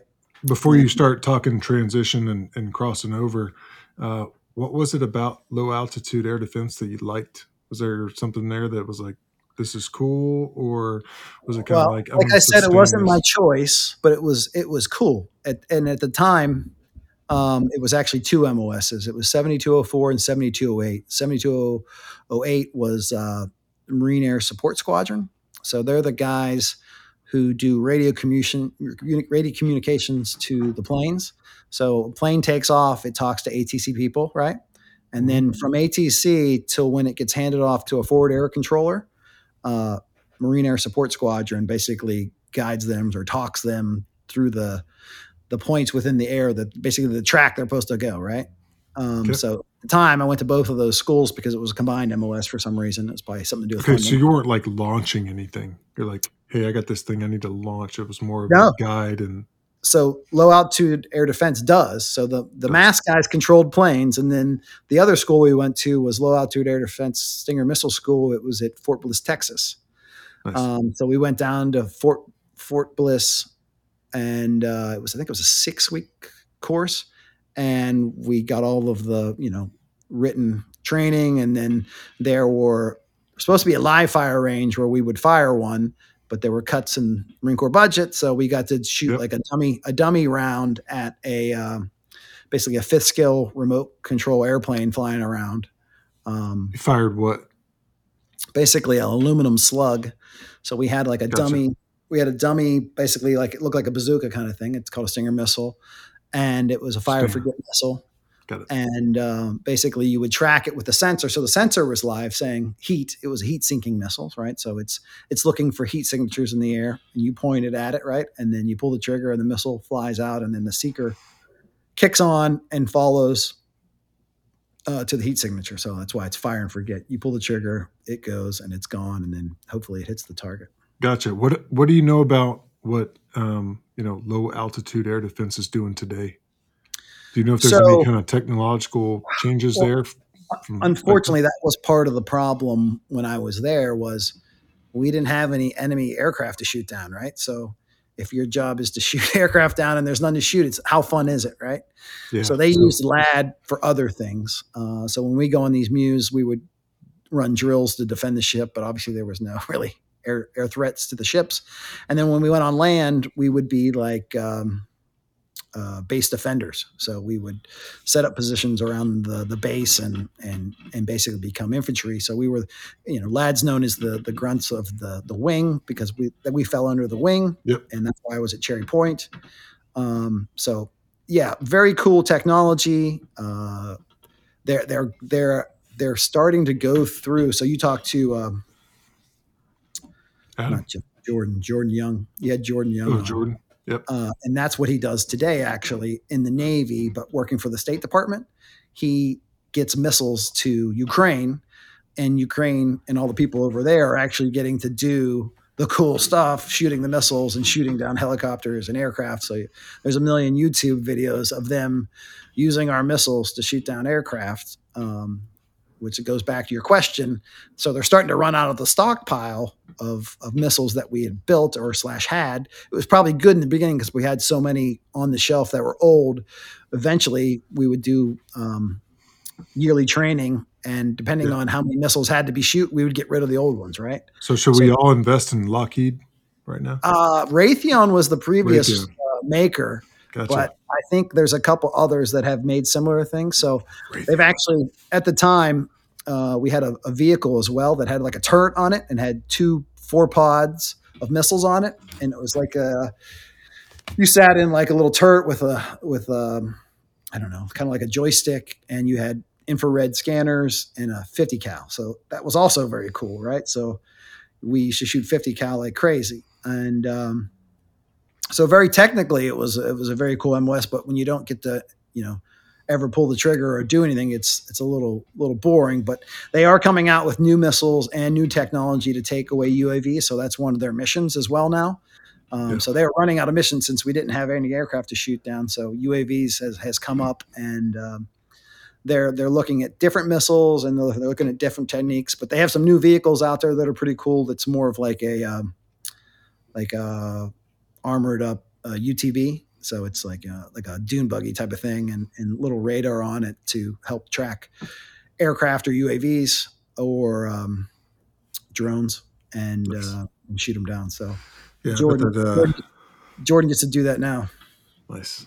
I, th- I bet the uh, um, low altitude air defense um, platoons are, are are getting busy right now. So that's kind of kind of cool.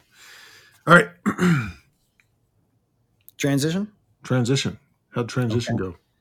Uh, relatively smoothly. So I started going through some of the, the normal headhunters. And uh, one thing that was a little bit different was I was pretty adamant that I didn't want to be in sales. Uh, I was kind of like, well, I don't want to like probably all this training and all this management. I could probably be a program manager or some sort of some some sort of manager, right? Like I don't want to sell something. I don't like I want to push something that Which is like nobody wants. So- background is all sales, so that's interesting. Yeah, so I went to um, one of these industry day things where they all the recruiters came and all these people that were like hiring conference.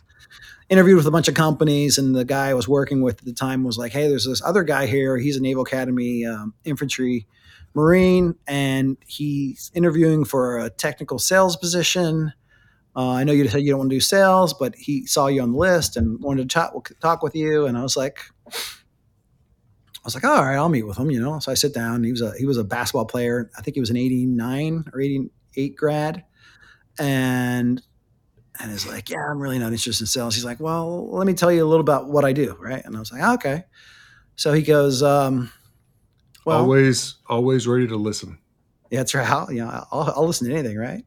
And he goes, uh, "Well, I, I, you know, obviously, I'm a, I'm a former Marine, is or you know, an active Marine, is just like you, and uh, you know, uh, you know, they used to tell me what time I had to be at work and what time I had to get up, and and what I had to wear.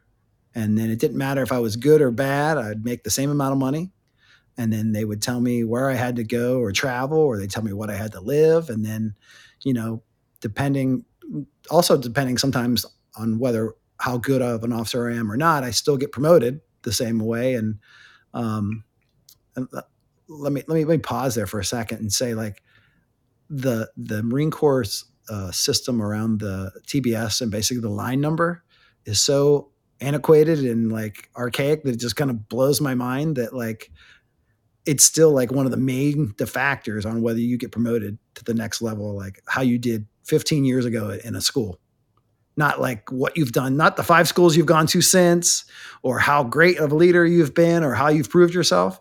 You're still not you're still not getting promoted till you know either somebody gets out of the Marine Corps, somebody dies, or that line number ahead of you, you know, gets out, and now it's your turn, right? Um, Interesting. So that was one thing that always kind of stuck in my head, and one of the reasons I got out was I saw a lot of people around me getting either promoted ahead of me or whatever, but it was all based on line number, not what they were really doing and, and how good they were. And that kind of resonated with me when he's he's talking to me and he's like, Well, you know, I make as much money as I want because I just if I want to make more money, I work harder and I make more sales. And and I wear what I want, and I do what I want, and I schedule these things that I want, and it's all like up to it. me. And like it's like, wow, dude, like that sounds like the perfect life. It's like complete opposite of what I'm doing right now and he goes, and and your account that we'll, we'll sell to is the army so you'll still kind of be involved in that kind of stuff and i thought that was pretty cool and it was it was around communications uh, test equipment. Uh, so i was kind of already in communications with all the radar and all the communication stuff that we did in the marine corps so i was like yeah this is cool. So i joined them. They put me through a pretty intensive uh, i don't know it was like three or four month training course on technology and fiber optics and voice over ip and all of these you know different things. Uh, and I did that for three years. And and um, the reason I left was I was bringing in a lot of money for the company, but they weren't paying me a lot more. Uh, and and I was seeing people around in the industry and and other people uh, getting paid a lot of money and and and doing less work than I was. So I started investigating things and and my resume has a lot of a lot of jobs on. I put them all on there. Um, because I kept finding that I was either in a company that the people were bad, or the product was bad, or the territory was bad. And I was kind of moving along and and I've been doing this now. This is my 19th year of doing federal federal sales, IT sales. Um, it's really, you know, it goes back to that magic like we had at the academy, right? You know, finding the right people and the right organization, yeah. all heading in the in the right direction and having that brotherhood or an understanding. Um, you know, there's a lot of people, you know, there's a lot of great things about sales, but you know, with everything good, you know, comes bad as well, right? So, yeah. you know, there's terrible leaders, there's people that only care about the numbers, they don't care how you make them, they don't care if it hurts you or they don't care if it hurts the customer. As long as you're making the numbers, they're happy, right? It's it's not you know, a lot of people aren't, you know, mission first, right? And the mission should be empowering or enabling our, you know, our our DoD and and, and intelligence community folks. You know. Quick question because I'm yeah. interested and I want to learn from you. Um, in those areas, people, product, or territory, where those things were bad, where did you see the territory was bad? So versus the product or people. Sure. So depending on how long uh, a company's been around, right? They could they could have let's say there's a thousand customers in the world that they could be, right? they, could, they could be their customers, right? So a customer, a, a company that's been around long enough, there's going to be less potential customers because they're already customers or were customers, right? So you can only you can only sell so much to so many people, and yep. when they hire a bunch, a lot of a lot of sales companies will come in and be like, well, we need to make more money. Well, all we need to do is sell more stuff. Well, how do we sell more stuff? We'll hire more salespeople, right? So we hire more salespeople, they'll be able to sell more stuff, and then we'll be great, right? Well, yep. if you jam too many people into a, a, territory, then there's there's there's just not enough not enough uh, not enough meat on the bone to feed everybody, right? So if your territory is too small and you can't you can you know you, there's only a thousand in the world and your territory really only has a uh, you know five sales can you live? No, you can't. Right? The, the company has to be smarter on on incentivizing you to either one get those remainder five customers, or the customers you have keep them happy.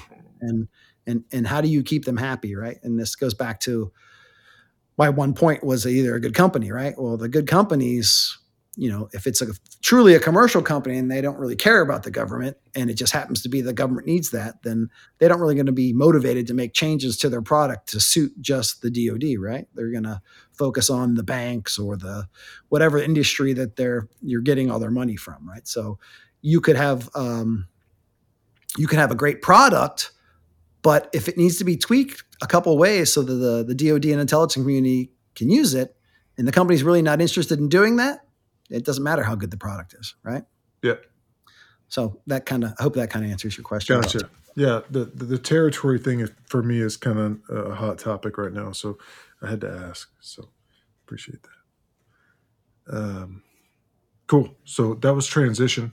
Yeah. So uh, transitioned, and then, like I said, I've been doing it for 19 years, a bunch of different companies, and and one of the things that I and maybe to a fault of myself was that I would never jump from one company to the next that sold the same thing. So I wouldn't come in and be like, "You need to buy this computer," and then six months later come back and like, oh, you need to buy this computer, right? So I always jumped around, which negatively affected me because then I had to build relationships all over again because I didn't know you know the people that did uh, telephones when in last I was selling computers last time, but now I'm selling telephones, and now I got to go meet all the telephone people. So yeah. on the flip side, though, it probably helped your growth to understand more.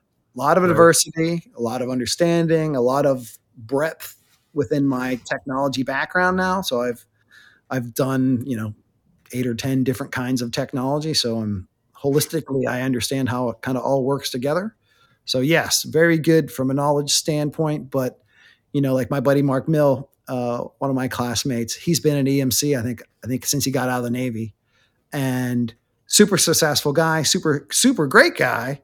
But because he stayed at that one company and it was a great company, and he has a good territory, he's probably made way more money than I did. Uh, and you know, potentially uh, he still has to work his heart still has to work his work his butt off and that's something that that really never ends. But you know if you're changing companies your your your challenges are always changing because you're changing customer and you're chasing t- technology. The less that changes the, the easier it's going to be. Right. Yeah change is never easy and it always messes us up. I, so uh, a, a fun spring break story from you today based off of change. Last year i went to lake cumberland on the same week this week last year. Mm-hmm. I just tore up the bass and I threw, you know, a shallow water jerk bait. You know, it, it dives like one to two feet and, and, and does its swim move. And I just caught bass after bass after bass last year on that. So I went back this year. Same week, same month, same days of the year on a different calendar schedule. Uh, I didn't catch crap on that for the first three days. So I was, it was a four day trip. Yeah. On the after the third day, I was like, okay, I got to change my strategy up, and I got to yeah. do something that I don't, I'm not comfortable doing, which is deep fishing, because deep fishing requires patience. Deep fishing requires um, something outside my strategy because I like to, you know, cover as much area as I can Yep. And, and do it fast. But I had to go deeper. And it wasn't until I changed my strategy, which is not comfortable, um, that I started catching fish. Um, all the while, the, the fish that I started catching, they, they weren't keepers. And my wife um, actually figured out a different strategy and caught the biggest fish. Uh, her strategy was fishing for crappie, and she foul hooked the biggest bass um, that we were able to to fillet um, with a crappie rig on four pound test line, and it was about a four pound bass. Yeah. So you never know, but uh, you got to change that strategy up, man. Right. Gotta- I will tell you um, a funny story. When I lived in in Georgia for a couple years, there was this stormwater retention pond and had tons of bass in it, and uh, my brother and his son at the time, who was probably, I don't know, uh, four or five, and he had one of those little like you know ten dollar you know like cartoon Mickey Mouse fishing rod things that came in a package, right? Yep, got a few. Yeah, and he he, he threw it out there. It, was pretty quick, but all of a sudden, a monster bass hit that thing, and and, And he was broke fighting apart. it in. No, no, No, he got it to shore, and it was an eight pound bass, and it was gigantic. And he caught it on this little dinky, you know. And I was sitting there fishing with, you know, hundred dollar setup and and and and not catching jack. You know, he threw out the Mickey Mouse uh, that came with like a bait, like a rubber worm, and and caught this giant bass. Yeah. Uh, funny how that works, right?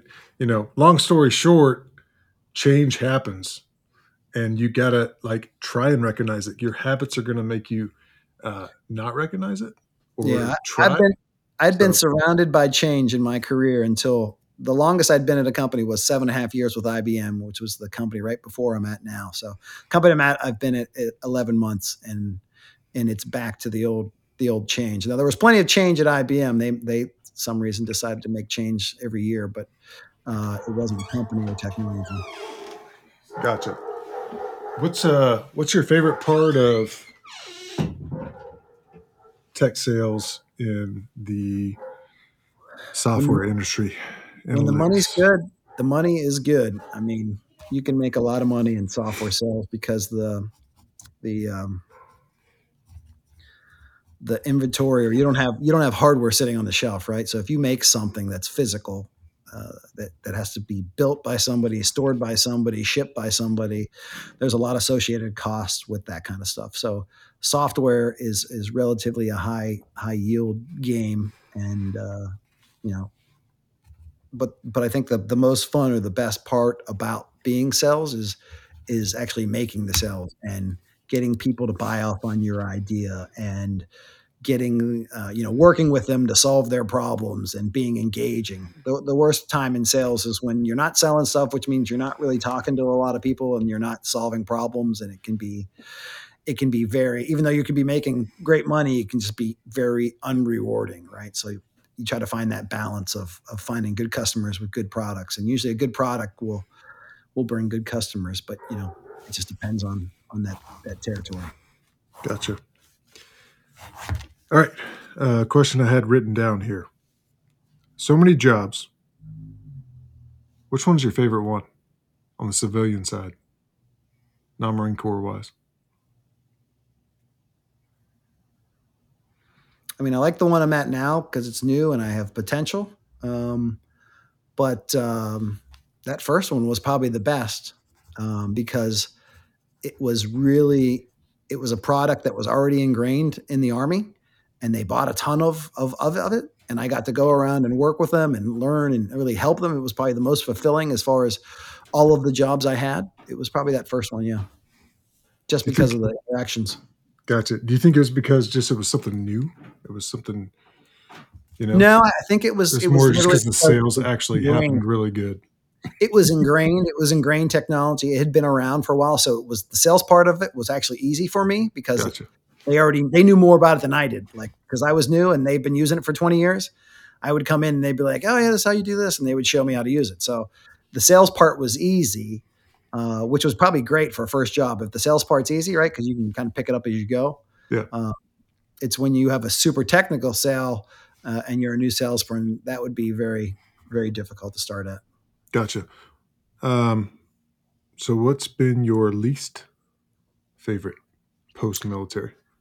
I had a, an opportunity. I was at another company, and and a guy that I had worked with in industry was taking over the head of sales at a new company, the OCS Network Networks one, and it was um, basically Ericsson Federal. So Ericsson is a company that makes a lot of optical and telecommunications equipment, right?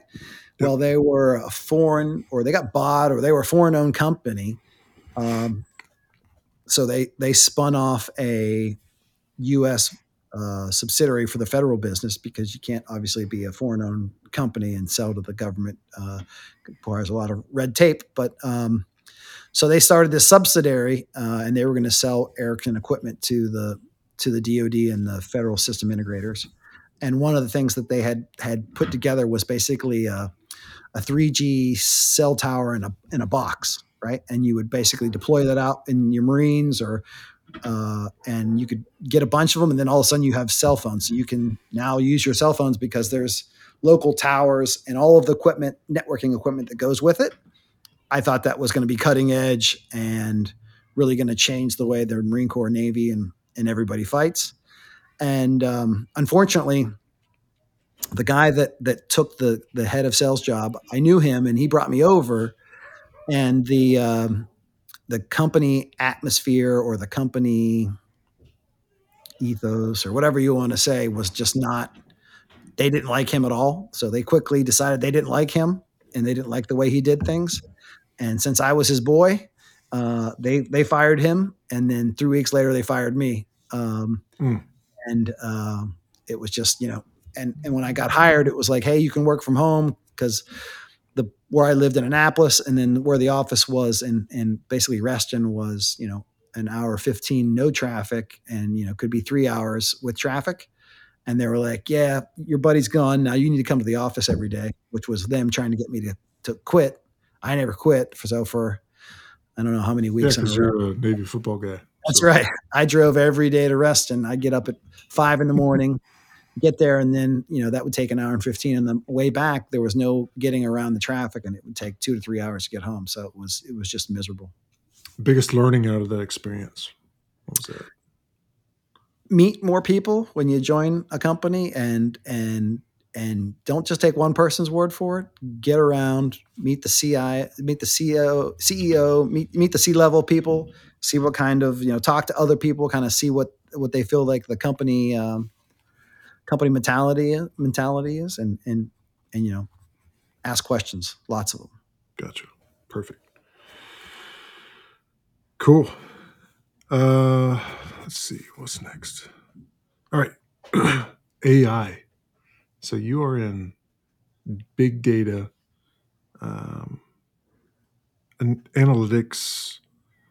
What's your take on the the, the new AI thing that's going around right now, Chat, Chat GPT, yeah, and uh, like all that, right? It, it seems like every oh, every day I see something new about like this this one AI thing grew to ten, now it's at hundred. It yep. grew to a thousand today. Yeah. Which, so take on that? So fortunately and unfortunately, I've been around technology for the last 19 years, right? So every six months to a year, there's something new, right? It's oh, this is going to be the next greatest, and this is going to be that, and and what I find, especially you know, because I sell to the DoD and intelligence community or the government in general, they're always behind, um, and True. They, they want they want the shiny object. Oh, I want this, I want that, and then you know they'll find some company that'll say, "Hey, I'll build you that," or "Hey, I can give you that," and at the lowest and, cost.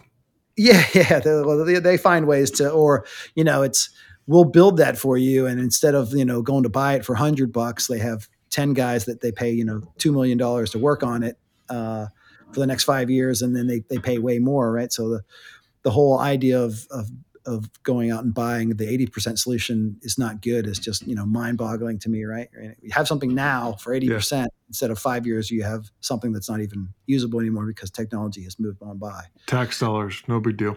Yeah so that that, that that's a very frustrating thing in my job but yeah ai i explain this to people. So the technology i work for today called Alation we do a data catalog and and and all that is in a high level is ai is like xyz in the alphabet and if you want to do X, Y, and Z, you'd better do A, B, and C, right? You know, and and we fall into the A, B's, and C's, right? And it's just like if you want to use the reference of a house, like you can't sit in your air conditioned house and watch your color screen, your your giant screen TV and surround sound if you didn't build a foundation and you didn't run electricity the right way and you didn't write plumbing right. Like there's there's all of these things that that people see around AI and, and machine learning, they that's what they're chasing and wasting a lot of money on. They're finding out that they, I really got to go rebuild the house before I, uh, you know, put this new, uh, you know, 80 screen, 80, 80 inch TV in, you know, so there's a lot of work to be done. Nothing's, nothing's easy. There's no easy button. Gotcha. For my uh, personal experience, I, uh, I took some of the, you know, intro that I had for you and I plugged it into, to that and it gave me a good summary. I've done it before with with the summary for for a few folks. Yeah, yeah. Now, I don't know much about it. I've, I've I've heard some people talk about it, and it, yeah, it's it's just that simple. Whereas you give it you give it information that you want to somebody to write something about, and then it comes back and writes what you think you want, and you can make it smarter by telling it yes or no. But man, that would have been great to have during all those papers we had to write in college. Right. Um, another cool piece of it is you kind of have to like frame your question the right way. And they gave me some questions to ask you. I, I don't think I've asked any of them tonight, so it's not beneficial. Therefore, maybe it doesn't make sense, right? Uh, I, I got one I haven't asked yet, but uh, I will. Um, but I also, you know, plugged in all your information to to to build a summary, and it also gave me some different perspective that I wouldn't have thought about to approach tonight's conversation. So for that reason, like I was talking about with my bass fishing incident, Yeah. like it gave me a different approach to something. Uh, so I thought that was cool. But uh, Are you going to tell me? Are you going to ask that question? What is it? Now, Well, now I'm interested. What was oh. the? All right, here, here I'll just go through the the list because I still got it on my uh, a web page. You ready? Yeah. There's ten things that came out of Chat GPT's question on. Um, here's the summary of this guy. Summarize. uh, let's see. I said, what kind of questions would be good to ask the person described below um, in order to learn the most about the character, the attitude, the sacrifices they made in other people's lives. All right. Hmm. So, Okay. and what I did was I plugged in the list of your jobs, uh, wh- what your buddies had to say about you, um, and everything I knew about you up to this point.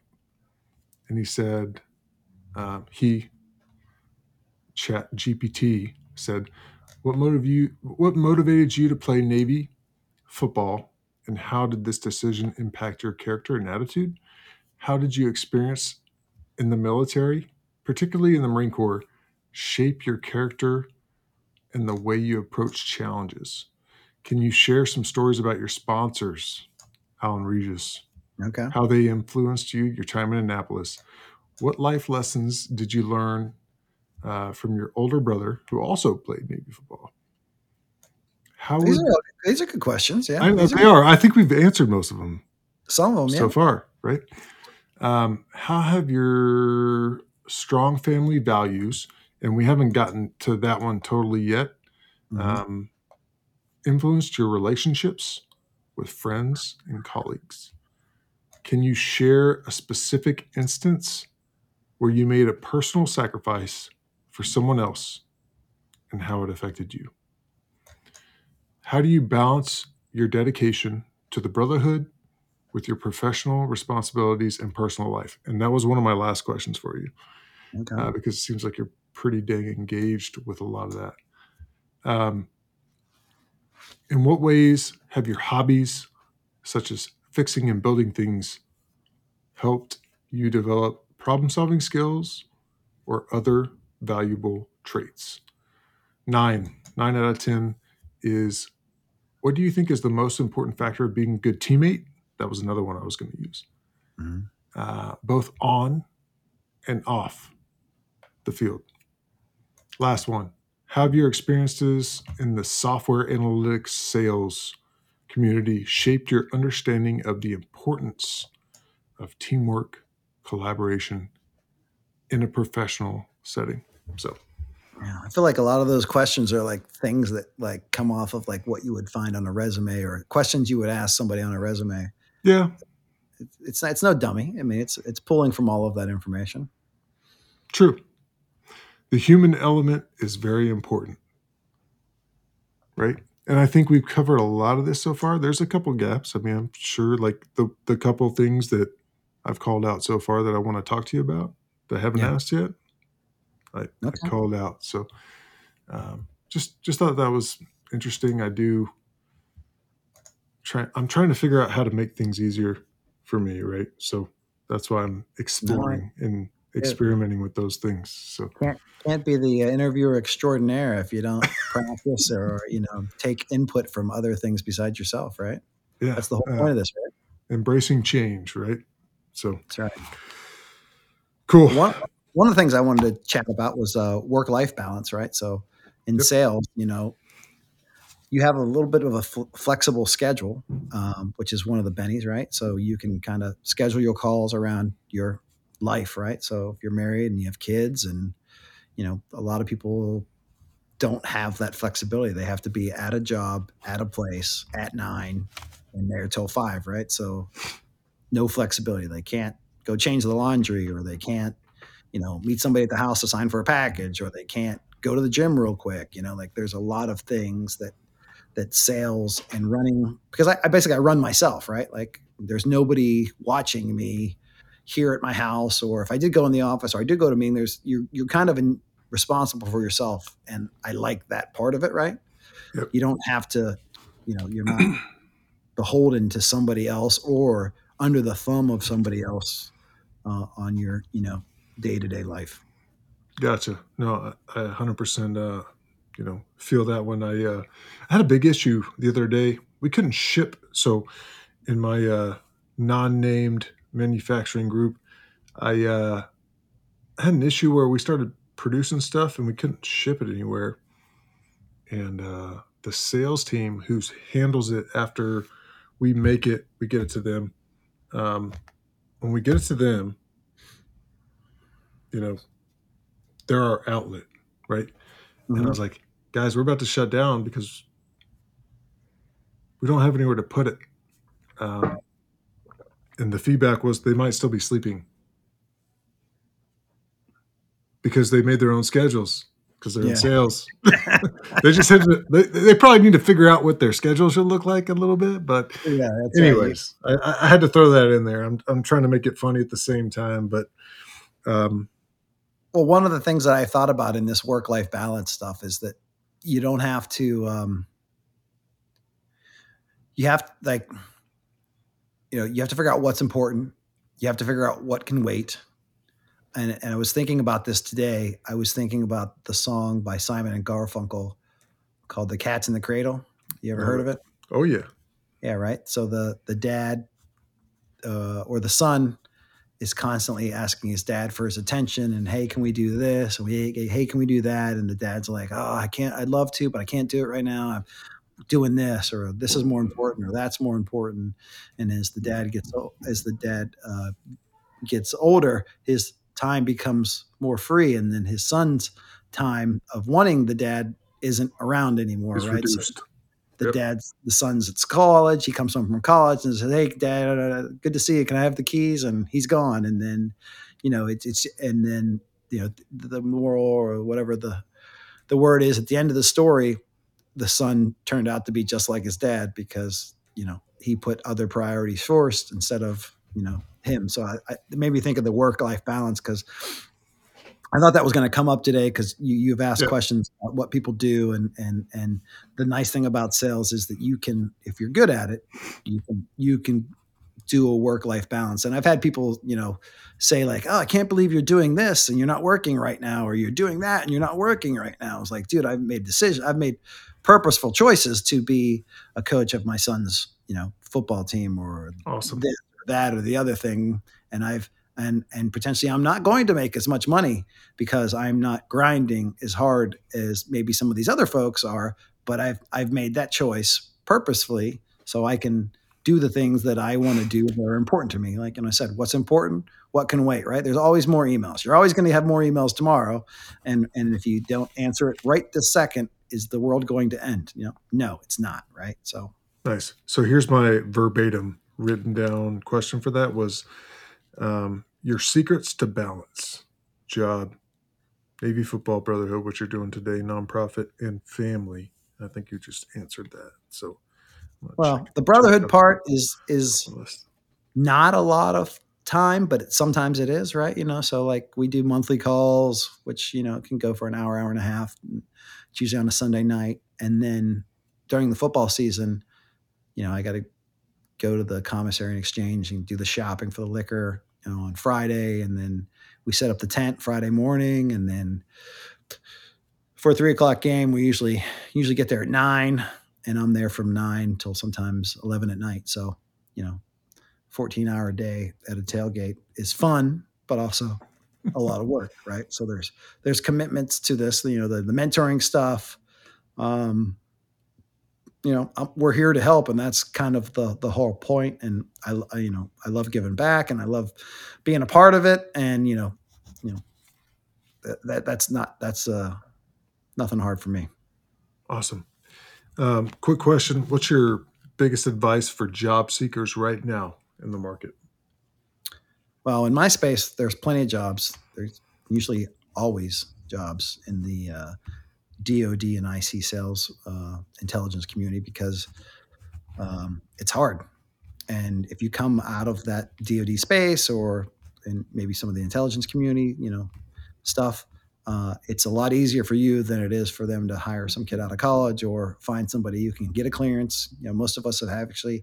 This is actually the first time I haven't had a clearance since uh, before I joined the Naval Academy. Because probably just because it's it expired, right? No, it didn't expire. Uh, the company I joined is a smaller company, and they don't have a facility clearance, so they have no way of holding the clearance, right? So I had a TSSCI full scope poly with IBM, and and have had a clearance, like I said, since I got out of the Marine Corps. So uh, this is the first time I haven't. So a lot of the guys coming out of the DoD potentially have the clearance. All right, ready to pay for it and park it. So this is your first time out of that clearance. Yep. What the heck is going on in America? I have no idea. but I will, I will tell Good you. answer. I can have these CBD gummies now, you know, because my wife says I'm too stressed. So now, now that uh, I don't have a clearance, I, I can take things like that, right? So nice. What is going on in this world? That's that's anybody's guess. Uh, it goes. One of the things that I, I thought about talking about, and it talks about recruiting, I guess, a little bit is kids sports. So, I, how old are your kids? I got one four, uh, eight, and ten, and my eight-year-old is a baller at gymnastics, state oh. champion. Oh. Um, so nice. so, there. so you're deep. You're deep into it then. So oh, yeah, love it. I have, um, I have.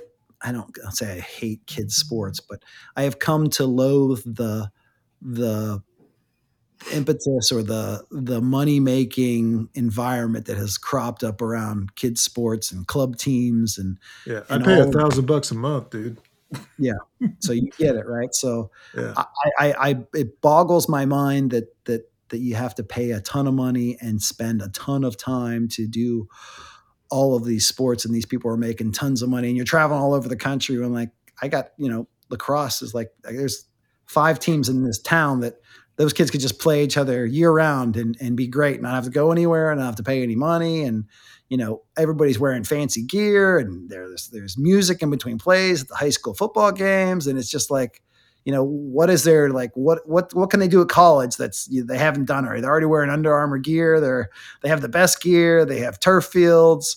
They have like crazy sound systems. Like, you know, what is there? Like, there's nothing to do. Right. And, and the amount of people that are in these club sports thinking that their kid's going to get a scholarship.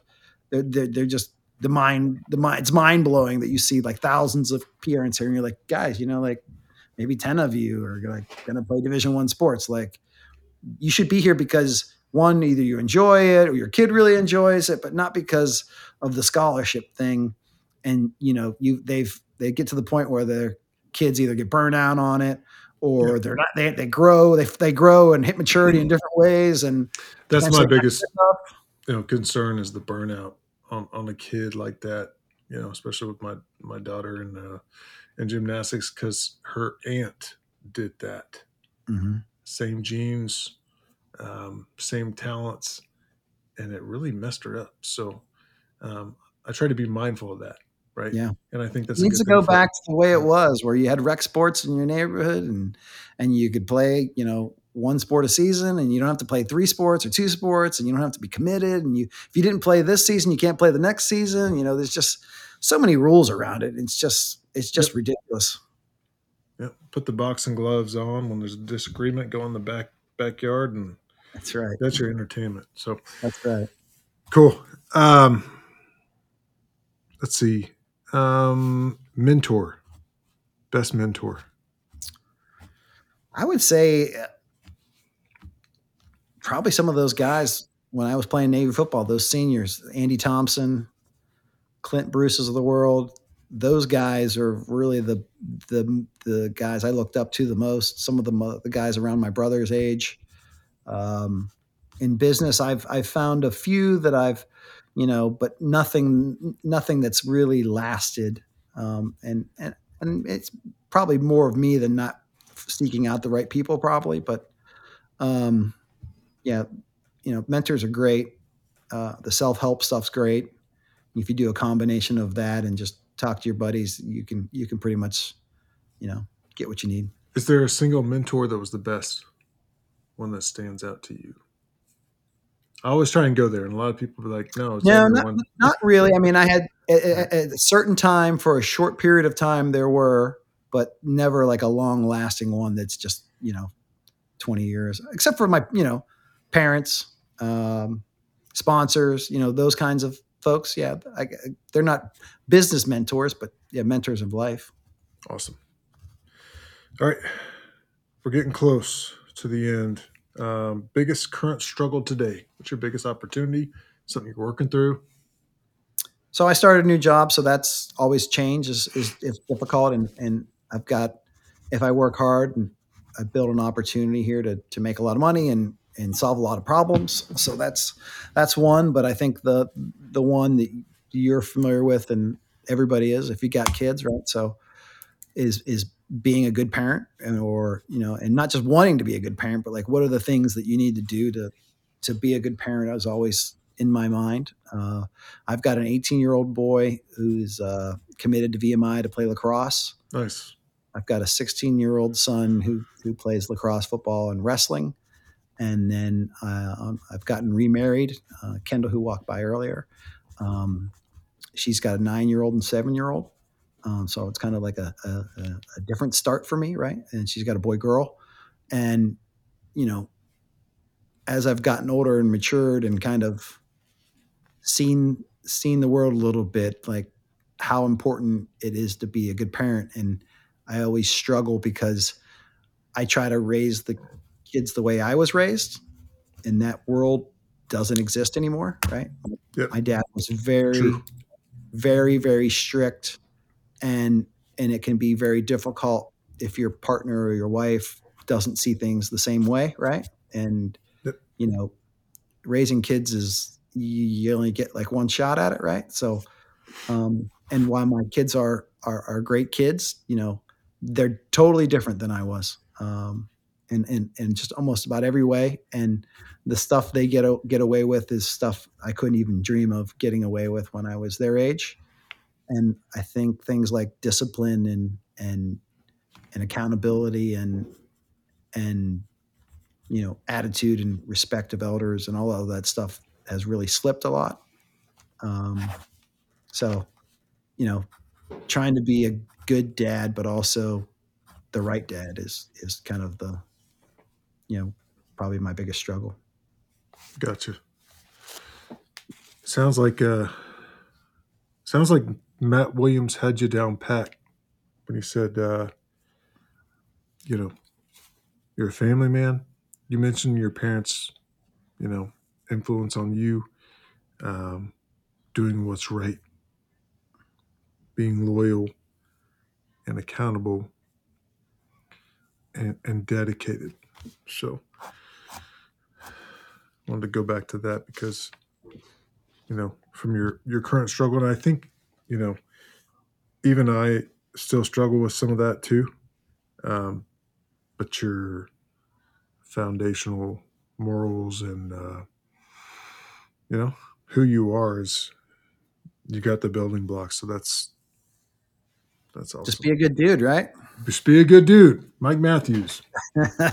we'll get Ben on here one day. I hope so. I would love to get Ben Matthews on here. So, um, and he was the guy that when I walked off the airplane and got in the bus and, and went into the Ricketts, he was there to to greet and be like, "Hey, what's up, parents?" And then after I was like, "Dude, what's up?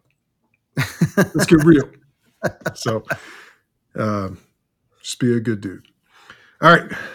You ready? Who, what is your price of admission?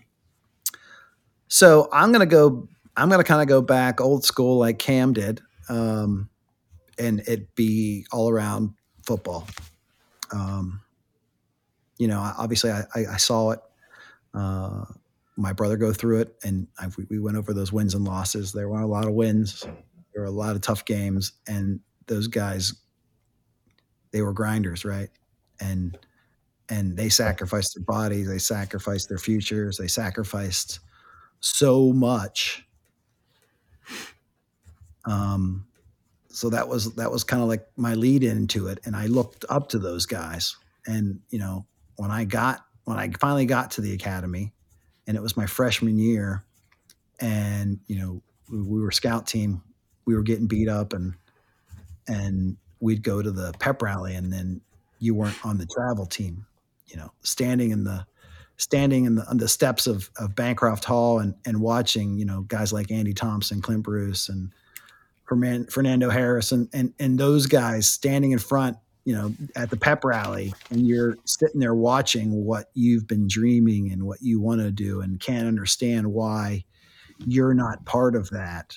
You know, I remember standing there watching the pep rally, like tears in my eyes, trying to like like hide, like you know, uh, you know that I was, you know, that that physically upset that I wasn't part of that, you know, getting on the bus and going with the team, right? You know, I'm part of the team, but I'm not part of the team. And then I remember another time, and and I bet freaking maybe three people in the world know this story, um, maybe four. I was, you know, it was it was after a football game, a home game. I had been up in the stands, and a lot of the players were like, don't come down and do push-ups. You know, we scored. I don't want you. I don't want to see you down there doing push-ups, right? And so I'm standing in the the, the stands, and and some of my upper class saw me, and then the next morning I was out at a chow call, and one came out. And he started like tearing into me, and he was like, "What do you think? You're too good to go down and do push-ups?" And he just like kind of like was bringing back all of those like emotions that I had. It had nothing to do with him. I give a shit about him, uh, but it was making me think. You know, all the emotions that I had about wanting to be with the team and supporting the team and how much I love the team and I want to be there. And, and, you know, he was chewing my ass and I started crying, like, not like, you know, just tears coming out of my face. Then he starts, you know, making fun of me for that. Right. And I'm just like, oh, I could just pound you into the ground right now, dude. Like, you're just like, you're nothing to me. But the emotion that I had for this team, for this sport, for this, all this crap that I was enduring, you know, that you know things like that are, are part of the price of admission you know you're sitting in summer school and your all your buddies who went to regular college are at home partying or they're living at the beach for the summer and you're you're in you're in you know nav class or you're you're out doing um, you're out with satan on the turf and it's a hundred degrees and we used to call them the turf monkeys uh, which basically you know you look across the turf you see those little wavy lines. Turf monkey come up and super grab hot, you. super hot humid on the uh, on that bay. On right. the Rip Miller Field, where the turf monkey come up and grab your legs, and your full body spasm, and you're laying on the ground because you've either pulled a muscle or you're puking in the in your helmet, and you know all of those things that that went into that nobody will really understand except for the people that that that went through it. You know, that's the that's the you know and one of the things I want to bring up what Cam said, like he was like, you know, there's it's, it's payment, right? And, you know, it's it's it's it's not an investment. But I, I disagreed with him when I heard that. That's, that was the I listened to them in a row, so it was the first one I heard, and it was months ago. And, and he was like, "But there's no, there's no reward," and and you're, he's exactly right. There is no reward, but there is there is a return on investment it might be a year or two years or 20 years. And that's what we're living now, right? You know, the, all the people that went to the academy and played football and are now in business and we can get any job that we want that we apply ourselves to because of those things. You know, that's the return, but we didn't see it then. There was no return on investment. We were going through it. Like we didn't, you know, there was, there weren't 100,000 fans at our stadium uh, in, in Annapolis. There weren't people staring at the gate waiting to cheer for you. There was no, you know, oh, I got I got an extra chimichanga tonight, but it was because I got there first, not because I did some good job, right? You know, like I love chimichangas. chimichangas, uh, chicken tenders, and there was there was something else that was that was pretty damn good. But you know, those are the kinds of things that you just you, know, being humiliated was another thing he said. You know, constantly either by the coaches or the players, or get yourself in a position where you you know you fuck up at practice, right? You know, Yep. those are the kinds of things that that build us into the men that we are today, and and will always be. You know, you can't can't take that away from us. Like, you know, that's that's the that's the price of admission, and that's that's the reward you get if you you know go through it. Awesome.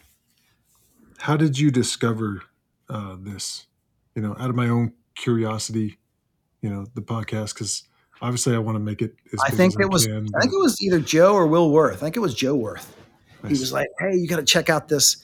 Oh, actually, you know, it's a good story. So he actually, he, it was him. He was like, "Hey, I just listened to this podcast, made me think of you. Uh, I really appreciate something that you did for me." So, um, Joe Worth, uh, straight A student, brigade commander, brigade commander. Uh, uh, I think it was awesome. it might have been i think it was seconds i i may be screwing this up but i think it was twice so i think he did it for plebe summer and then they they end up using him again for the second semester Nice. I senior need to get Joe on here because, you know, um, when you said that, it, it sparked a memory in my brain. Um, I didn't want to lead at the academy inside the brigade ever, Mhm. right? Yeah.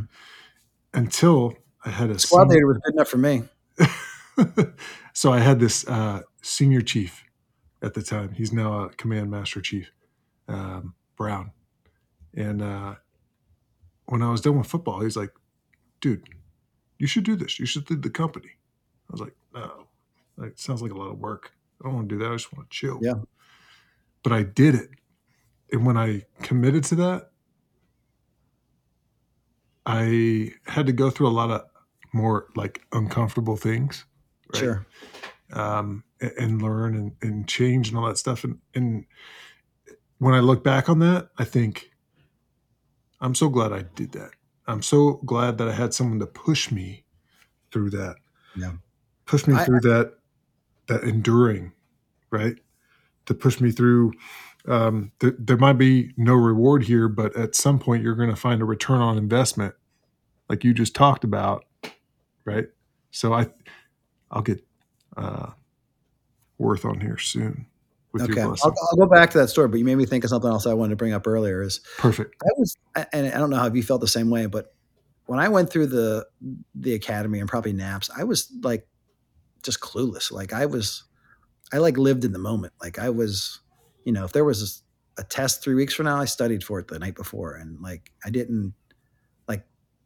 There were places around Annapolis that I'd never been to. I mean, like I didn't even go to DC that much. Like it was a bar in DC. It wasn't like anything cultural. There was just, you know, I was just it was I kind of like like um, Jordan Young said, you know, he's a partier, right? Like work hard, play hard, right? And Yeah. always looking for the next party. It was is what I was doing. It's like Mike Matthews. That's right. So I was just clueless. I didn't.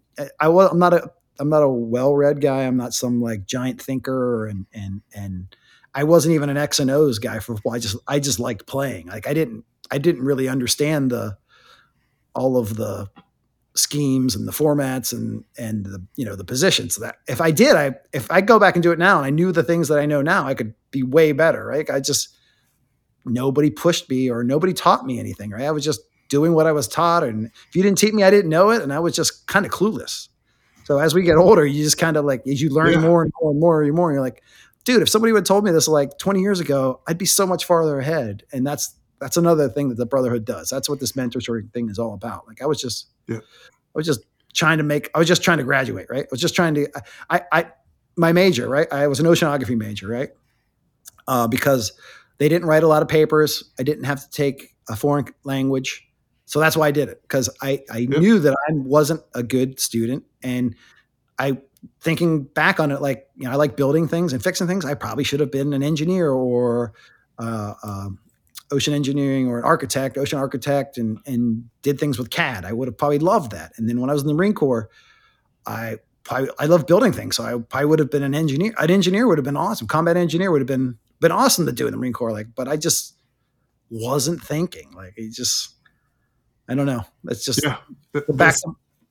good. I was going to say that that that's the beauty of if you get lucky enough to fall into a situation where people push you and you Or if you have a mentor that that kind of guides you, right? yeah yeah and you accept that challenge so good Yeah. right so But back to my Joe Worth story. So, um, so it was his. I think it was his going into his senior year. He, you know, and the the fo- the the football team or the press or the coaches loved that Joe Worth was brigade commander and Joe Worth was this and Joe Worth was that, right?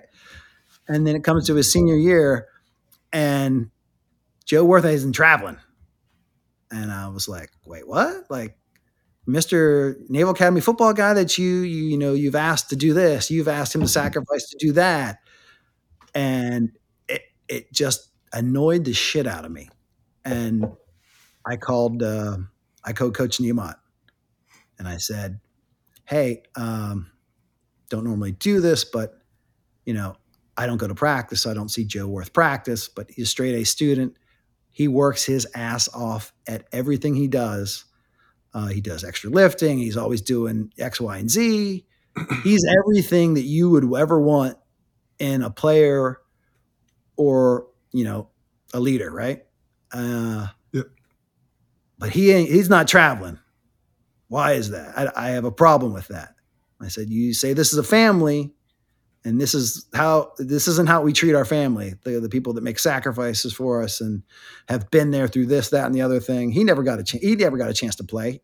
It, what I understand, his his linebacker coach was horrible, Coach Johns, and I, I've never heard anybody say anything nice or good about the guy. Johns was good to me so Was he? oh yeah So um, I had a problem with it and I called him and and he did something about it. Joe started traveling. And and and Joe called me and said, Hey, I was listening to this podcast, made me think of you.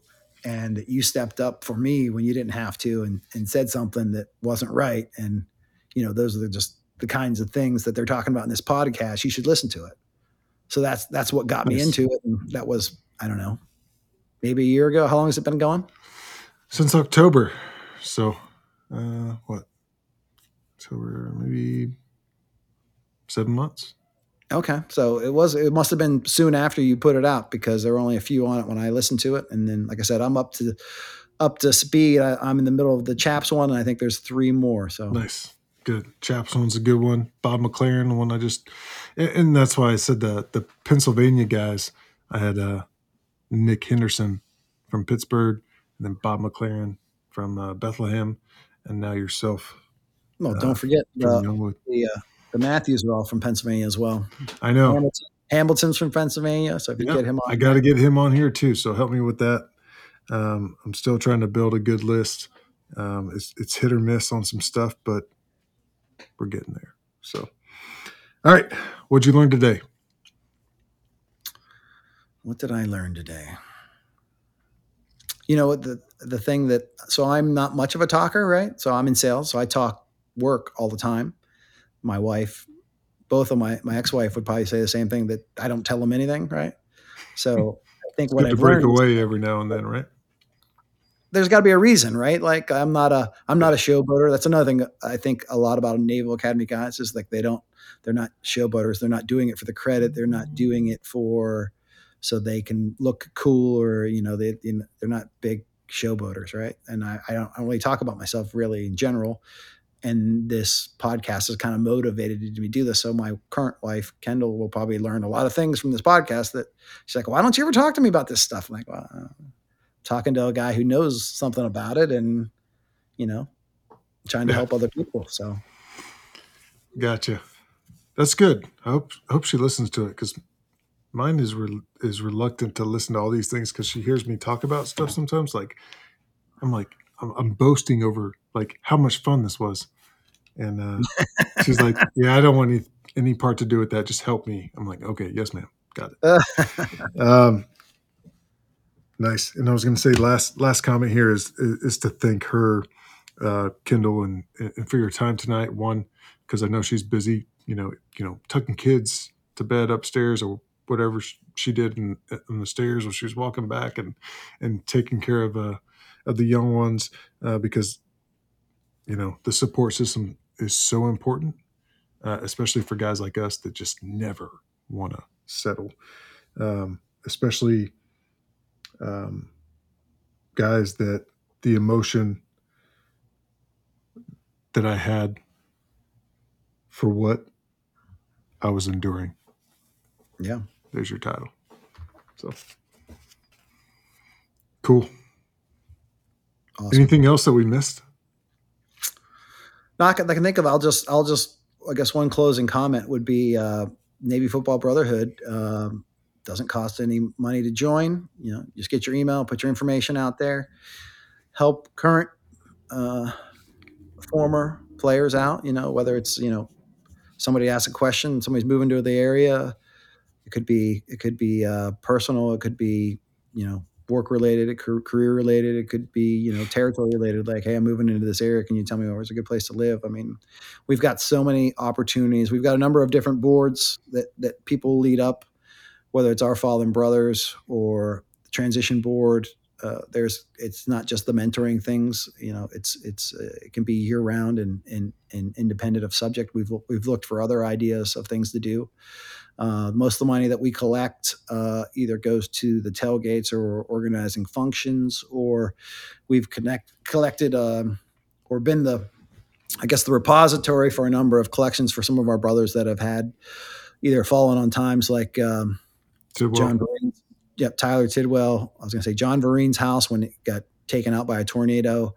We got him funds. We raised money, you know, tax deferred stuff. Uh, Tyler Tidwell's family, we helped facilitate some of the donations. Um, uh, Brian Bourgeois, uh, we help do the same kinds of things. Since we're a 503c, we can we can do some certain things that people can't. But um, we are basically here to help our brothers and their families to to do whatever it is they need to do.